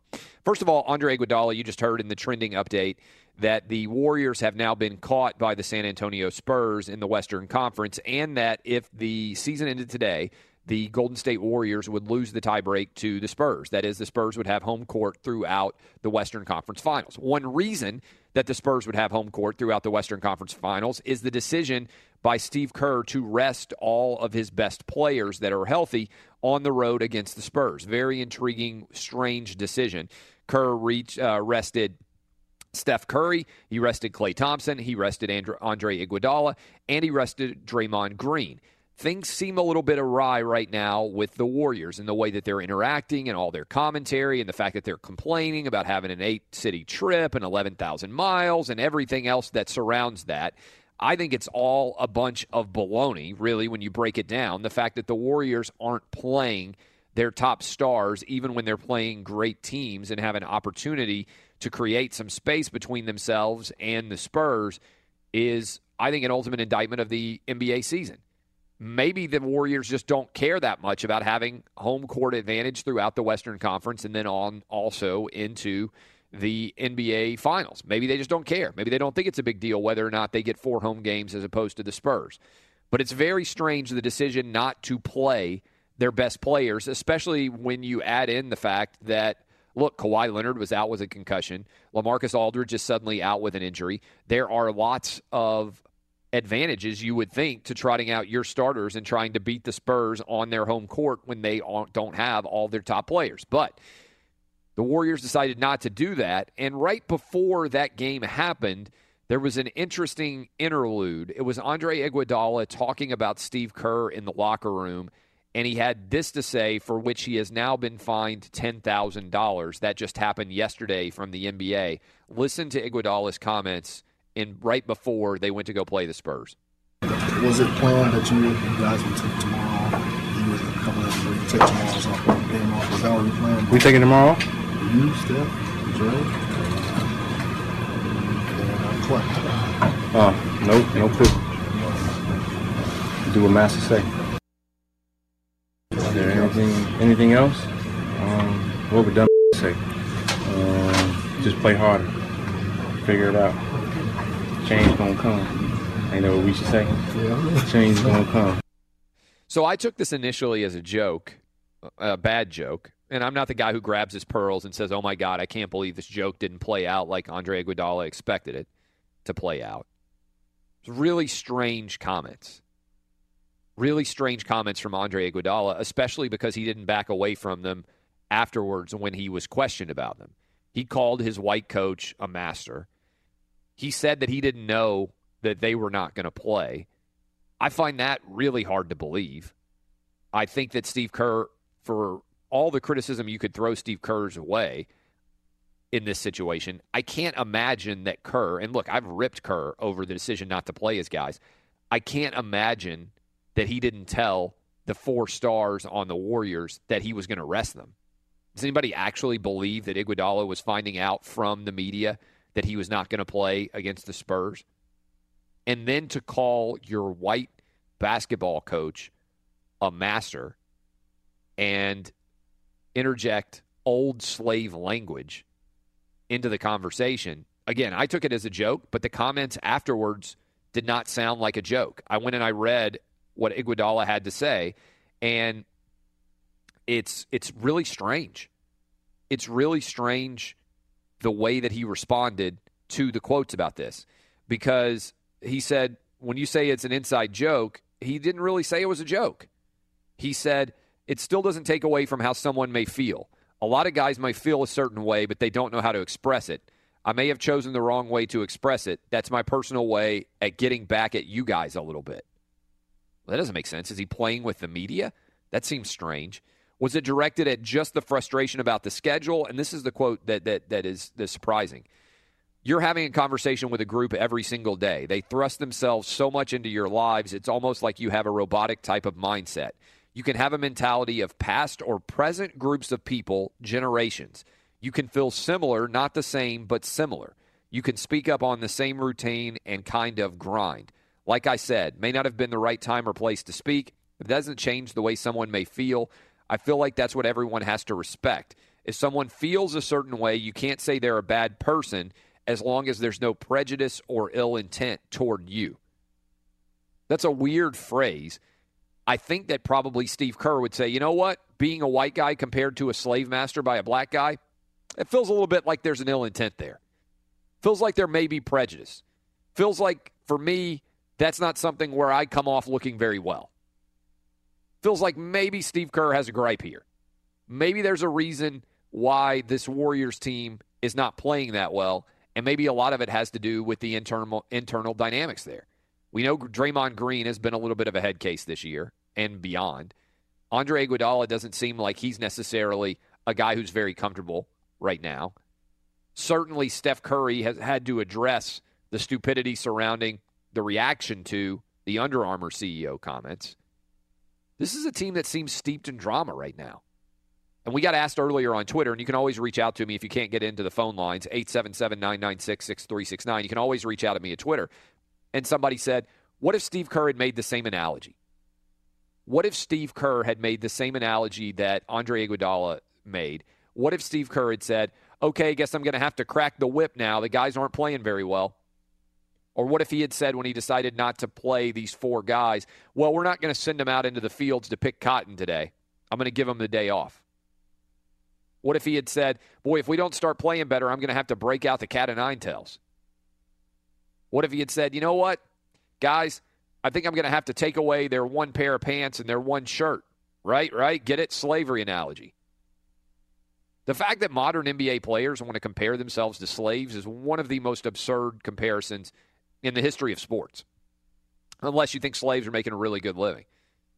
Remember, Draymond Green has already been down this path a little bit before, stupidly, and he later had to apologize for his comments. And now Andre Iguodala, which I took initially as just a total joke, now he's trying to allege that he has a similar feeling. Not the same situation, he said. Well, thanks for thanks for clarifying that. So you aren't in the same situation as a slave. You're making $15 million a year to put a ball into a hoop, which is different than the situation when a slave was, you know, enslaved and not being paid and didn't have freedom. Okay, thanks for saying the situations aren't the exact same. And you're tired because you're having to get on a private plane and fly around the country to go play basketball in front of tens of thousands of people who have worked their asses off to be able to afford those tickets. And that's not the same thing as not being able to ride a horse from one plantation to another. Okay, gotcha. Gotcha. And you have a lot of really highly trained masseuses massaging you when your legs are a little bit tired, uh, making sure that your feet are pedicured appropriately. And that's different than when an overseer would whip somebody because they didn't pick up enough cotton. Okay, thanks for making sure that's not the exact same situation. I think this is incredibly idiotic. I think it's emblematic of the issue that the Warriors are facing right now in all of their season. Am I crazy for this? I don't know. We'll go to your calls. G Dub in Cincinnati. What's up, G Dub? Yes, you're crazy, Clay. What's crazy about you're it? Cra- you, you're, well, first of all, aren't the uh, Golden State Warriors tied for the best record in the NBA? Correct. So it didn't affect them dr- dramatically. Uh, the reason why the Warriors are having problems now because they what lost the second leading, maybe the first leading scorer in the NBA. What the past four or five years? That might have more to do with it than anything. What do you But, think? uh, what do you think about Andre Iguodala calling Steve Well, Kerr a master? Did Did you mention his tweet that he said the day, what the same day that he made those comments, that this was an inside joke between uh, the Warriors and Coach Kerr, and Coach Kerr said, "Well, that's just Andre being Andre. He's a highly intelligent guy, and he's pulling the media's chain." Did you mention that, Clay? I read all his quotes. didn't. No, no, no. Hold on. I directly did. I just didn't, read Clay. all of his. No, no. Calm down here. Well, I just read all of his quotes directly. I read the Well, quotes about directly that he just that he said, said? responding to the ten thousand dollar fine. Well, what about the tweet that he that he said? I, that I the told you night that. I did that sound like a joke to you when I just played the audio? I played his I- I- direct I audio. told- I just told you what the guy said in his tweet, Clay. I mean, you even mentioned the fact that you can't find one article about Andre Iguodala's comments.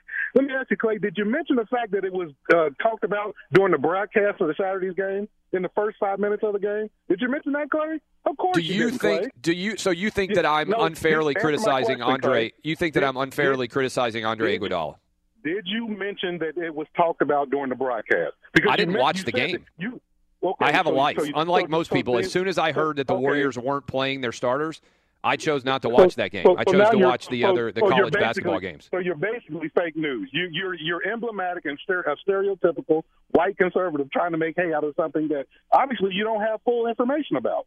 I mean, what in the world are you talking about? First of all, because you I've because you never voted. You can't for- hold on, G about Dub. it, Clay. Calm down. Calm down here. I've never I'm voted fine. for a Republican. All right. So how does that make does me that a mean? conservative white guy? What, what, Clay, you're not a conservative. No, I don't think I I'm mean, that's a- conservative at all. that's a- I think I'm a radical moderate. That that's about as stupid. Oh, come on, Clay. What Radical conservative views? prob- What a minute, conservative Clay, views do I have? Clay, Clay, with all due respect, brother, come on. Who, you, who the hell are you trying to fool? Radical moderates aren't prominently displayed on white nationalist websites like Breitbart and conservative websites like Daily Caller. Okay, Clay? I'm come from Cincinnati, man. Conservative bastion. People are so conservative here, they make the Ku Klux Klan look like moderates. I mean, you said that you can't find an article about it. You love ESPN. You check out the websites all the time. Hell, they got an article about Andre Iguodala's comments and undefeated prominently displayed on the front of the freaking website. Probably praising that, him. Clay? Probably praising him. No, no, they're talking about how unfortunate, how stupid his comments were. But you didn't mention that, Clay. Let me ask you, Clay. How long have you been a victim of uh, of uh, white male bias and black male dominated sports world? What since the integration of sports? I think I've been racist my whole life. I guess, right? I mean, I, No, my white I'm privilege asking- keeps it you a question. impossible for me not being racist, right? Again, you're def- you're deflecting, Clay. No, I'm not deflecting. I'm a huge, I'm a huge you are. I hate black people. It's clear to anybody who listens to the show. Why would you do that? Well, why would you hate black people, uh, Clay, and you're in a sports world dominated by black men? You're in the wrong field, brother. I know it's incredible. It's a, it's a really ironic move for a racist to have, right? They're they're not going anywhere, Clay. I mean, you let, let's talk about Grayson Allen. Clay, the reason why Grayson Allen is talked about so much because he has priors.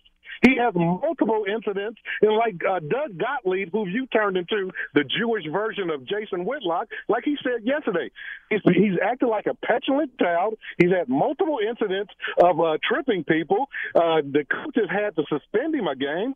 Hell, you should you should thank ESPN that he gets this out of his system because if he tries this in the NBA, what's going to happen, Clay? They're going to split his wig. You Or or he's going to get a twenty million dollar contract like Draymond Green, Right. and people like you are going to call in and defend him. No, how how would I, how would I defend him, Clay? Draymond Green is a punk for kicking people in the nuts, but when it's followed through, How has it impacted Draymond Green's career in the NBA? You just said if if if if Grayson Allen goes to the He's- he's NBA and he does this, if he trips people, news. He's He's received negative negative- news and got a it- twenty. minute, Hey, it- trust me, you can say anything negative about me you want if you pay me twenty million dollars a year, and I'm on my way to Wait a getting minute, there. a minute, Clay. You asked the question, how does it negatively affect Draymond Green? Well, he's now he's seen as a guy that's a cheap short artist, a guy that likes to hit guys in the balls, a guy that's been suspended and possibly cost his team a championship. That's how it's negatively affected Draymond Green. Did I answer your question, Clay? It hasn't negatively impacted his paycheck. Is my point. Well, it wouldn't affect Grayson Allen's paycheck. The guy's a hell of a player. Matter of fact, Grayson Allen isn't even the best white guy on the team. Luke Kennard is, is the best. and that's my point. Kennard- That's my point. Is From- that from my he area. has From become my area. that Grayson Allen has become the white whipping boy for ESPN. I don't think there's any doubt. Thanks for the call, G Dub. G Dub says I'm a huge racist. Open phone lines 877 996 6369. I think that Andre Iguodala, if you flip his comments, if Steve Kerr says, we're going to go out the field, even if it's an inside joke, Steve Kerr says, you know what? I've got an inside joke with my team. Inside joke. Ha ha, I'm really funny. I pretend with my team that I'm a slave master. And so when I came out to the press conference, you know what I said today? I said, you know what we're going to do? We got to play better. I'm going to get out the cat of nine tails. I'm going to whip my players into submission. We're going to have to do a better job picking cotton. Ah, ha, ha, ha. See how funny that is? He gets fired immediately. Andre Iguodala does it. Virtually no criticism. Can cite one article, two articles. Virtually zero criticism nationwide. And he just gets a $10,000 fine. Doesn't miss any games. No issues associated with it. Fascinating. Your calls. 877 996 6369. I'm Clay Travis. You're listening to Outkick the Coverage here on Fox Sports Radio. Live from the Geico Fox Sports Radio studios. What does it mean when Geico says just 15 minutes could save you 15% or more on car insurance? It means you probably should have gone to geico.com 15 minutes ago. G Dub has got everybody fired up on Twitter. You can find me at Clay Travis. You can react to the show as always. G Dub deciding that I am a huge racist, and that is the reason why I have an issue with Andre Iguodala calling his white boss a master. Your calls, your reaction. Huge racist like me, who worked for Al Gore's presidential campaign, who voted for Barack Obama, as I've told you guys before, twice, who has never voted for a Republican candidate. This past election, I voted for Gary Johnson. I consider myself to be a radical moderate. But as you can hear, a lot of times left wingers decide that they want to call you racist or sexist or misogynistic or homophobic or transphobic, whatever kind of insult you want to toss in there.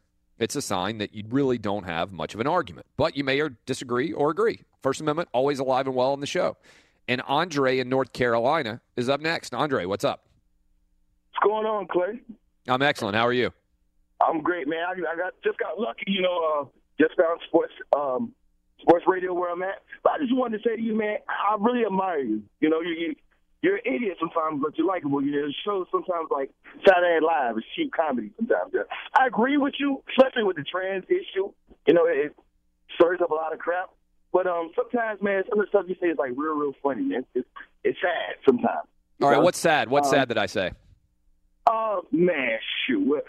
What, don't you say that's sad sometimes, man? I don't know. I, I like what G Dub said this morning, man, with the, with the Andre Iguodala issue. Uh, uh, the thing with um, Draymond Green and Grayson Allen. You know, you gotta admit, man, while one, both of them are idiots, you know, Grace, Grayson Allen will never make an impact on an NBA team like Andre Iguodala. I mean, like uh, Draymond Green. Never. He would never. He's not that good. He's all right, I, I don't. I, I don't disagree with you. I mean, I think that uh, that Draymond Green's a better basketball player than Grayson Allen. The question that I asked about Grayson Allen, the reason why I brought Grayson Allen is ESPN has turned Grayson Allen into the worst human being on earth, and we talked about Ezekiel Elliott pulling the girl's top down and the decision that ESPN has made not to cover it. And if Grayson Allen did that at a Duke party, uh, along with 92% of you, according to the 12,000 people who voted, you believe that ESPN would have covered that. Like, do you think that if you're in you're in North Carolina, you know Duke Right. and, and UNC, if Grayson Allen pulled down a girl's top right now at a at a St. Patrick's Day party, don't you think that ESPN would be covering it? Maybe, maybe not. I don't know. I don't. I don't feel he's the worst person in the world. I just think he's an idiot. That's all. I don't think it's that serious for him to cover that much. I don't even think that the one game was enough for him. You know what I'm saying? I think But, the only reason he got one game, I appreciate the call, Andre. I think the only reason he got one game was because of the way ESPN covered that. Because initially, remember, Coach K said, I'm not suspending him at all. Coach K said, No, we're not going to suspend him. I know what's best for this team.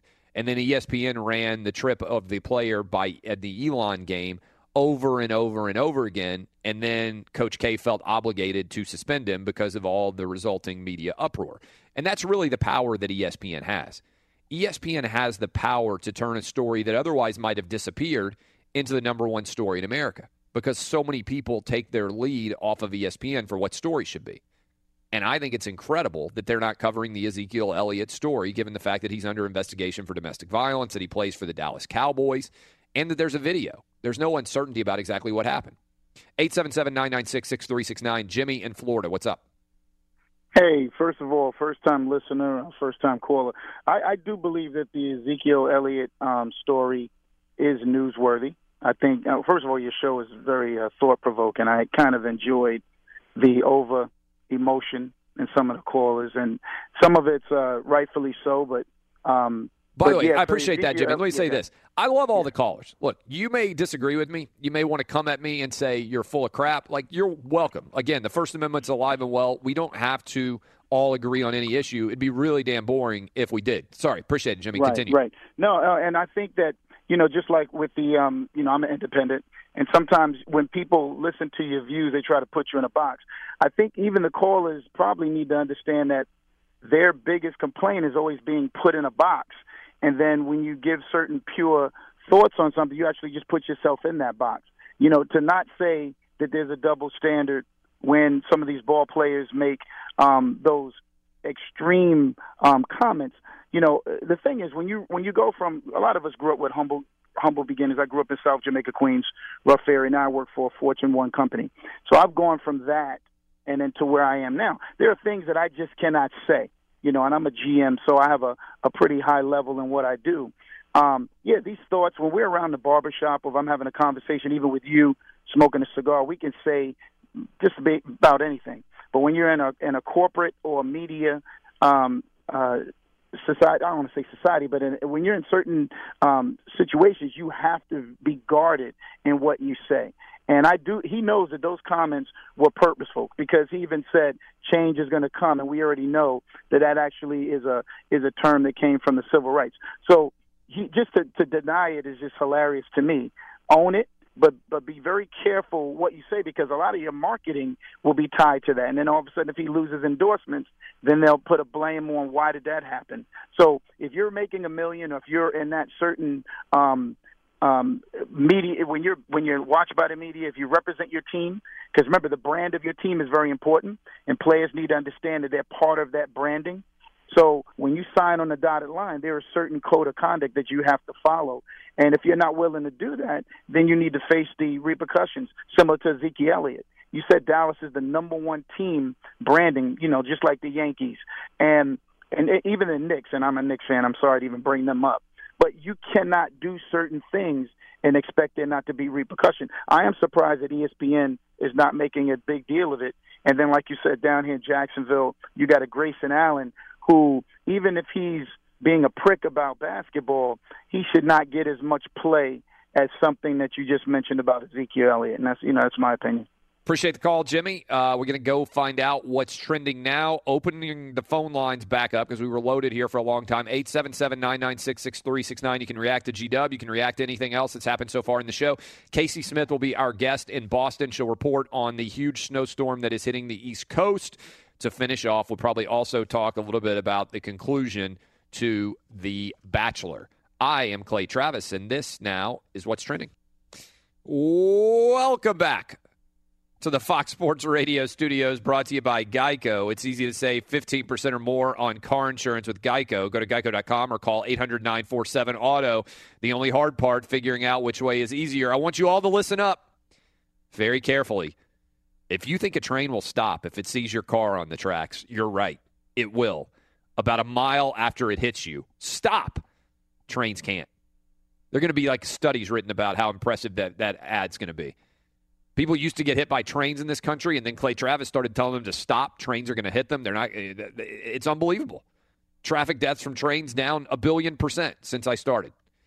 Um, let's go. We got. I'm going to take your calls. We're reacting to a couple of different stories. By the way, always want to encourage you go download the podcast. You listen to the show immediately after. Let's say you're in your car right now. You're waking up on the West Coast. You're waking up on the East Coast, wherever you are, and you're thinking, "Man, I want to hear more of this conflict. I want more of this Outkick show.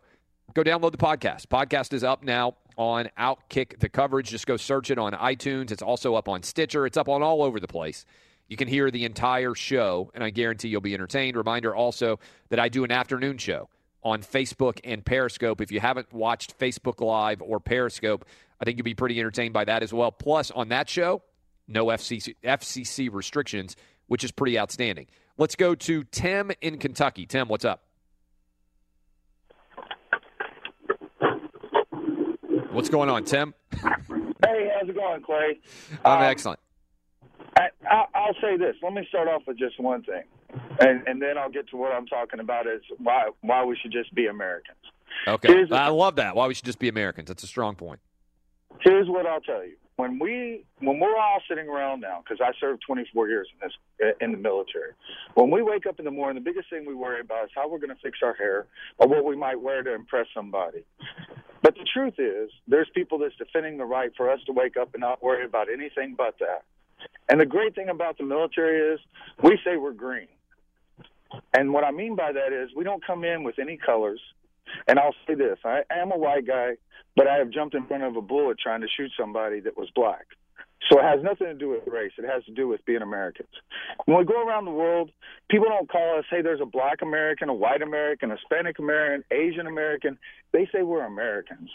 Until we get to a country where we don't divide ourselves and we unite ourselves, we're going to have problems. And the biggest problem is this dividing and separating. What is wrong doesn't matter what race it is, it's wrong. And until we recognize that wrong is wrong, we're going to have problems. Appreciate the call, Tim. We need to play the national anthem in the background for Tim there. This is strong. Tim's trying to bring the country back together. He's trying to bring the Outkick family back together. G Dub disagreed with me. He came at me, said I was racist, said I was an alt right, Breitbart, conservative, even more conservative town of Cincinnati. Now Tim's saying, let's bring America back together again. Let's go to Brian in Kentucky. Oh, there we go. There you go. That's what we need. National anthem. Tim just bringing us all back together again. Maybe a little bit of We Shall Overcome, even though he's a white dude. Tim's trying to overcome. Let's go to Brian in Kentucky. If Kentucky can't bring us back together, what state can? Border state during the Civil War. Couldn't even decide between North and South. That's the, that's the kind of state Kentucky is. What's up, Brian? Hey Clay, how's it going? Hey, I love the show. The uh the biggest thing I listen to you every morning on the way to work, and the problem is, is I just don't think people understand your humor or your satire because you're not racist. Trust me. Like I said, I live in Kentucky. I know racist people, and you're just trying to put to light the hypocrisy that is sports media, especially ESPN, and you do it all the time. And I don't know if this is a call you want because I'm on your side, but you the whole thing with Grayson Allen, Draymond Green. Of course, they're going to cover Grayson Allen. It's ESPN. That's what they've been doing for the past ten years systematically, and they're not going to cover Ezekiel Elliott because he's on the Dallas Cowboys and he's a cash cow for them. And if they start attacking him, they're going to be called racist, and then it's going to be negative for them. And right now, they can use no negative media at all. So I understand what you're saying, especially the couple. There was one month ago where they were like, "Yeah, you're going to get your walking papers because you said the word niggardly on." T-. They didn't understand that, that that's a real word. So I appreciate the call. I appreciate the call, Brian. Yeah. I'll try to get everybody in here before we go to Kayce Smith. Look, I, what I do is, whether you agree or disagree with me, I am the Eminem of sports talk radio. Whatever you want to say about me, whatever insult you want to throw at me, look at my Twitter feed. It happens all day, every day. I get accused of everything. Oh, you're a, a liberal, like just on a day to day basis. I get accused of being a liberal Obama voter. In fact, if I go into my, my Twitter feed right now, it'll be like, you're an awful human being. I can't believe you voted for Barack Obama twice. And it'll also be same, literally next door to that will be a guy saying, you're racist just like Donald Trump. You're sexist just like Donald Trump. It's unbelievable on a day to day basis. And what I do is I just let all those insults rain down, rain down upon me. Because much like Eminem and 8 Mile, if you get called something enough, it loses its power. And then you get to the brutal truth, which is what this show does. Every single day, I try to be as honest as I possibly can. And I ask that of everybody who's on the show Danny G, Robert, Jason Martin. Come every day and be as honest as you possibly can. And don't worry about what people call you because the people who listen can make their own determinations. Let's go to Mike in Florida. What's up, Mike? Good morning. Great show today. Appreciate it. For a society that says uh, that has a movie, it's called White Man Can't Jump, and has no problem with that. I'm an old white guy. I'm not going to tweet you. I'm going to call you on the phone. Can you jump, Mike? if- Are you? What's your vertical? Uh, I, you, I can get a uh, sheet of paper underneath my foot when you. When you I, I'm the Paul Silas of white guys. Okay. So it's actually true for you. You can't jump. Yes. No, I cannot. But you know what? I used to play with some really good players, be it white, black, Puerto Rican, whatever it might be. Didn't make a difference one way or the other. That's how I was brought up. But at the same time, when when callers call in and and and, and basically are calling you racist, but then they have their own racist uh, remarks, like uh, Grayson Allen's not even the best white man on his team. Well, I guess I guess it'd be Tatum, right? Would, it be Tatum? It would probably be Luke Kennard. Thanks for the call, Mike. It's interesting. It is interesting how my belief on this has been pretty straightforward. I think the people who are the most racist are frequently the people who are calling you racist. It's funny on social media every now and then when I get called racist, like I'll click on the guy's profile and be like, okay, it's always a guy, by the way. I'll click on the guy's profile. I'll be like, what's this guy otherwise talking about? Like, who else is he like following? And within three tweets, I'll see something insanely racist, almost without fail. The number one way to know that you are racist is if you spend a lot of time, in my opinion, calling other people racist. Let's get Brad in, and then we're going to go to Kayce Smith. Brad in Oregon, what's up? Brad, are you there? Have you been kidnapped? Oh, hey, hey, sorry about that, Clay. Yeah, absolutely.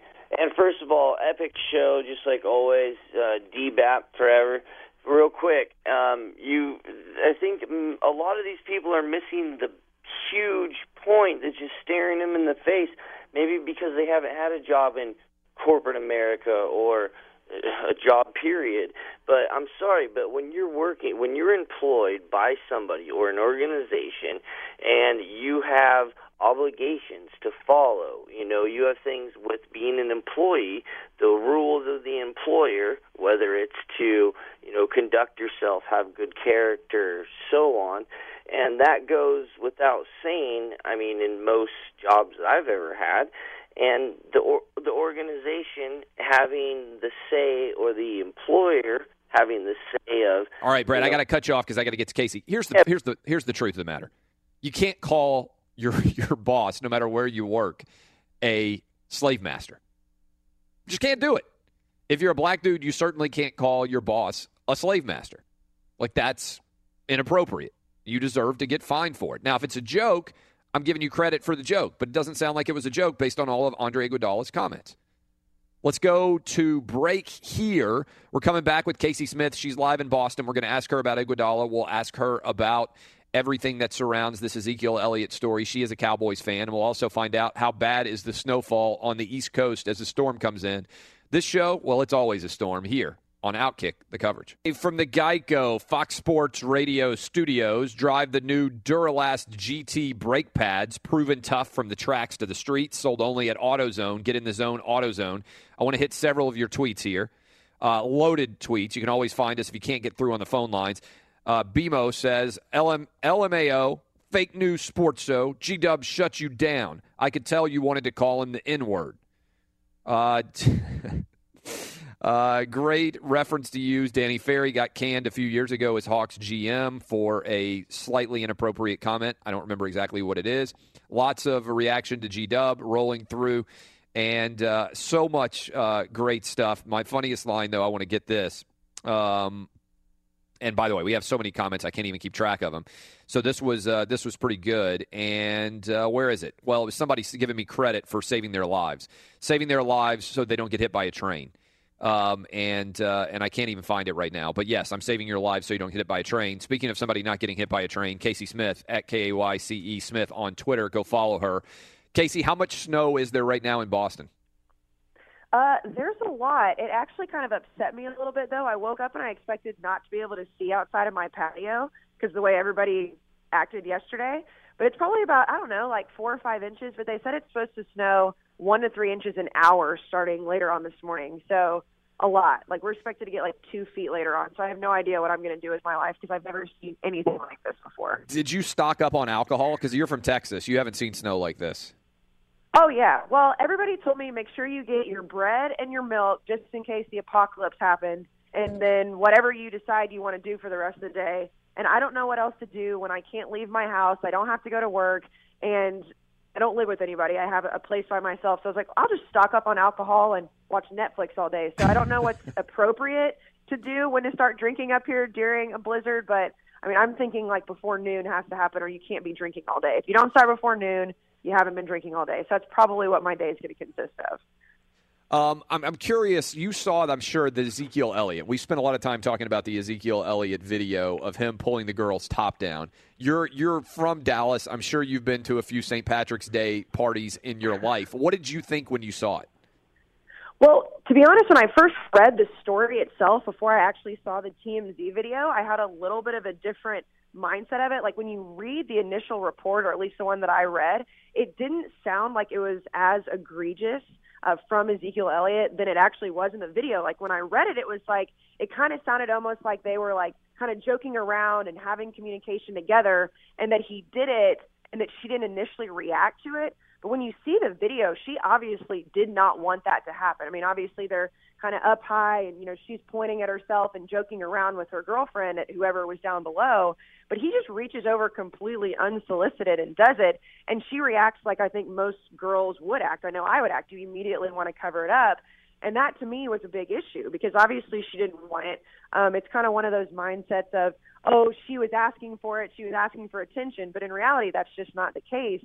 Um i think it's odd that it's not being covered as much as I think it should be. Obviously, Zeke has other things that have gone on in his past that are being investigated, and you know you're innocent until proven guilty. But that's just not something that you need to be doing ever, let alone who you are. But especially somebody that was in the talks for maybe even MVP of the league, obviously Rookie of the Year status, and just looking at what he has had on his plate before, it's not a good look for him. It's not a good look for the Cowboys and it should be covered more than it is, especially with it being the off season and and it being as stupid as pulling a girl's shirt down because you're drunk at a St. Patrick's Day parade. So a lot of guys out there are saying, "Oh, well, later on she might decide." I think she did decide to flash her own boobs. You're a girl, so for, for, and I can't believe I have to say this because I was like, "You don't understand the difference between choosing to do something yourself and having somebody do it to you." What's the difference between, from a girl's perspective, deciding to flash somebody at a Mardi Gras parade or a St. Patrick's Day parade or whatever it is? On your own volition and pulling down your own top and having somebody else pull your top down. That's like night and day, right?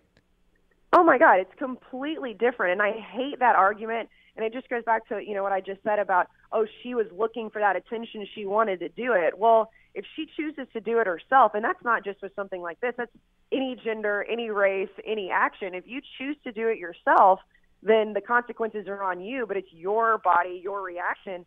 And like I said, and when I first read it, if she would have been like kind of like joking with him and kind of acting like she was going to do it and he did it and they were really good friends and it was like okay that was probably a really bad decision but it was kind of a conversation they were having then it might be a little bit different. But she did not want him to do that from the video. Obviously i i don't know her. I don't know him. But you can tell with her nonverbal cues that that was something that she didn't expect to happen so the fact that he did it whether they had a conversation later and she was okay with it, whether she decided to do it later, at the end of the day, if she did not want that to happen and he did it, it's not okay. It doesn't matter if she ran around Dallas for the rest of the day with her shirt off. Um, Outstanding. Now, out as always, Kayce. We got to let you go. It's a hard out here at the final hour. I am. Oh, oh, oh, O'Reilly. You need parts? O'Reilly Auto Parts has parts. Need them fast? We've got fast. No matter what you need, we have thousands of professional parts people doing their part to make sure you have it. Product availability. Just one part that makes O'Reilly stand apart. The professional parts people. Oh, oh, oh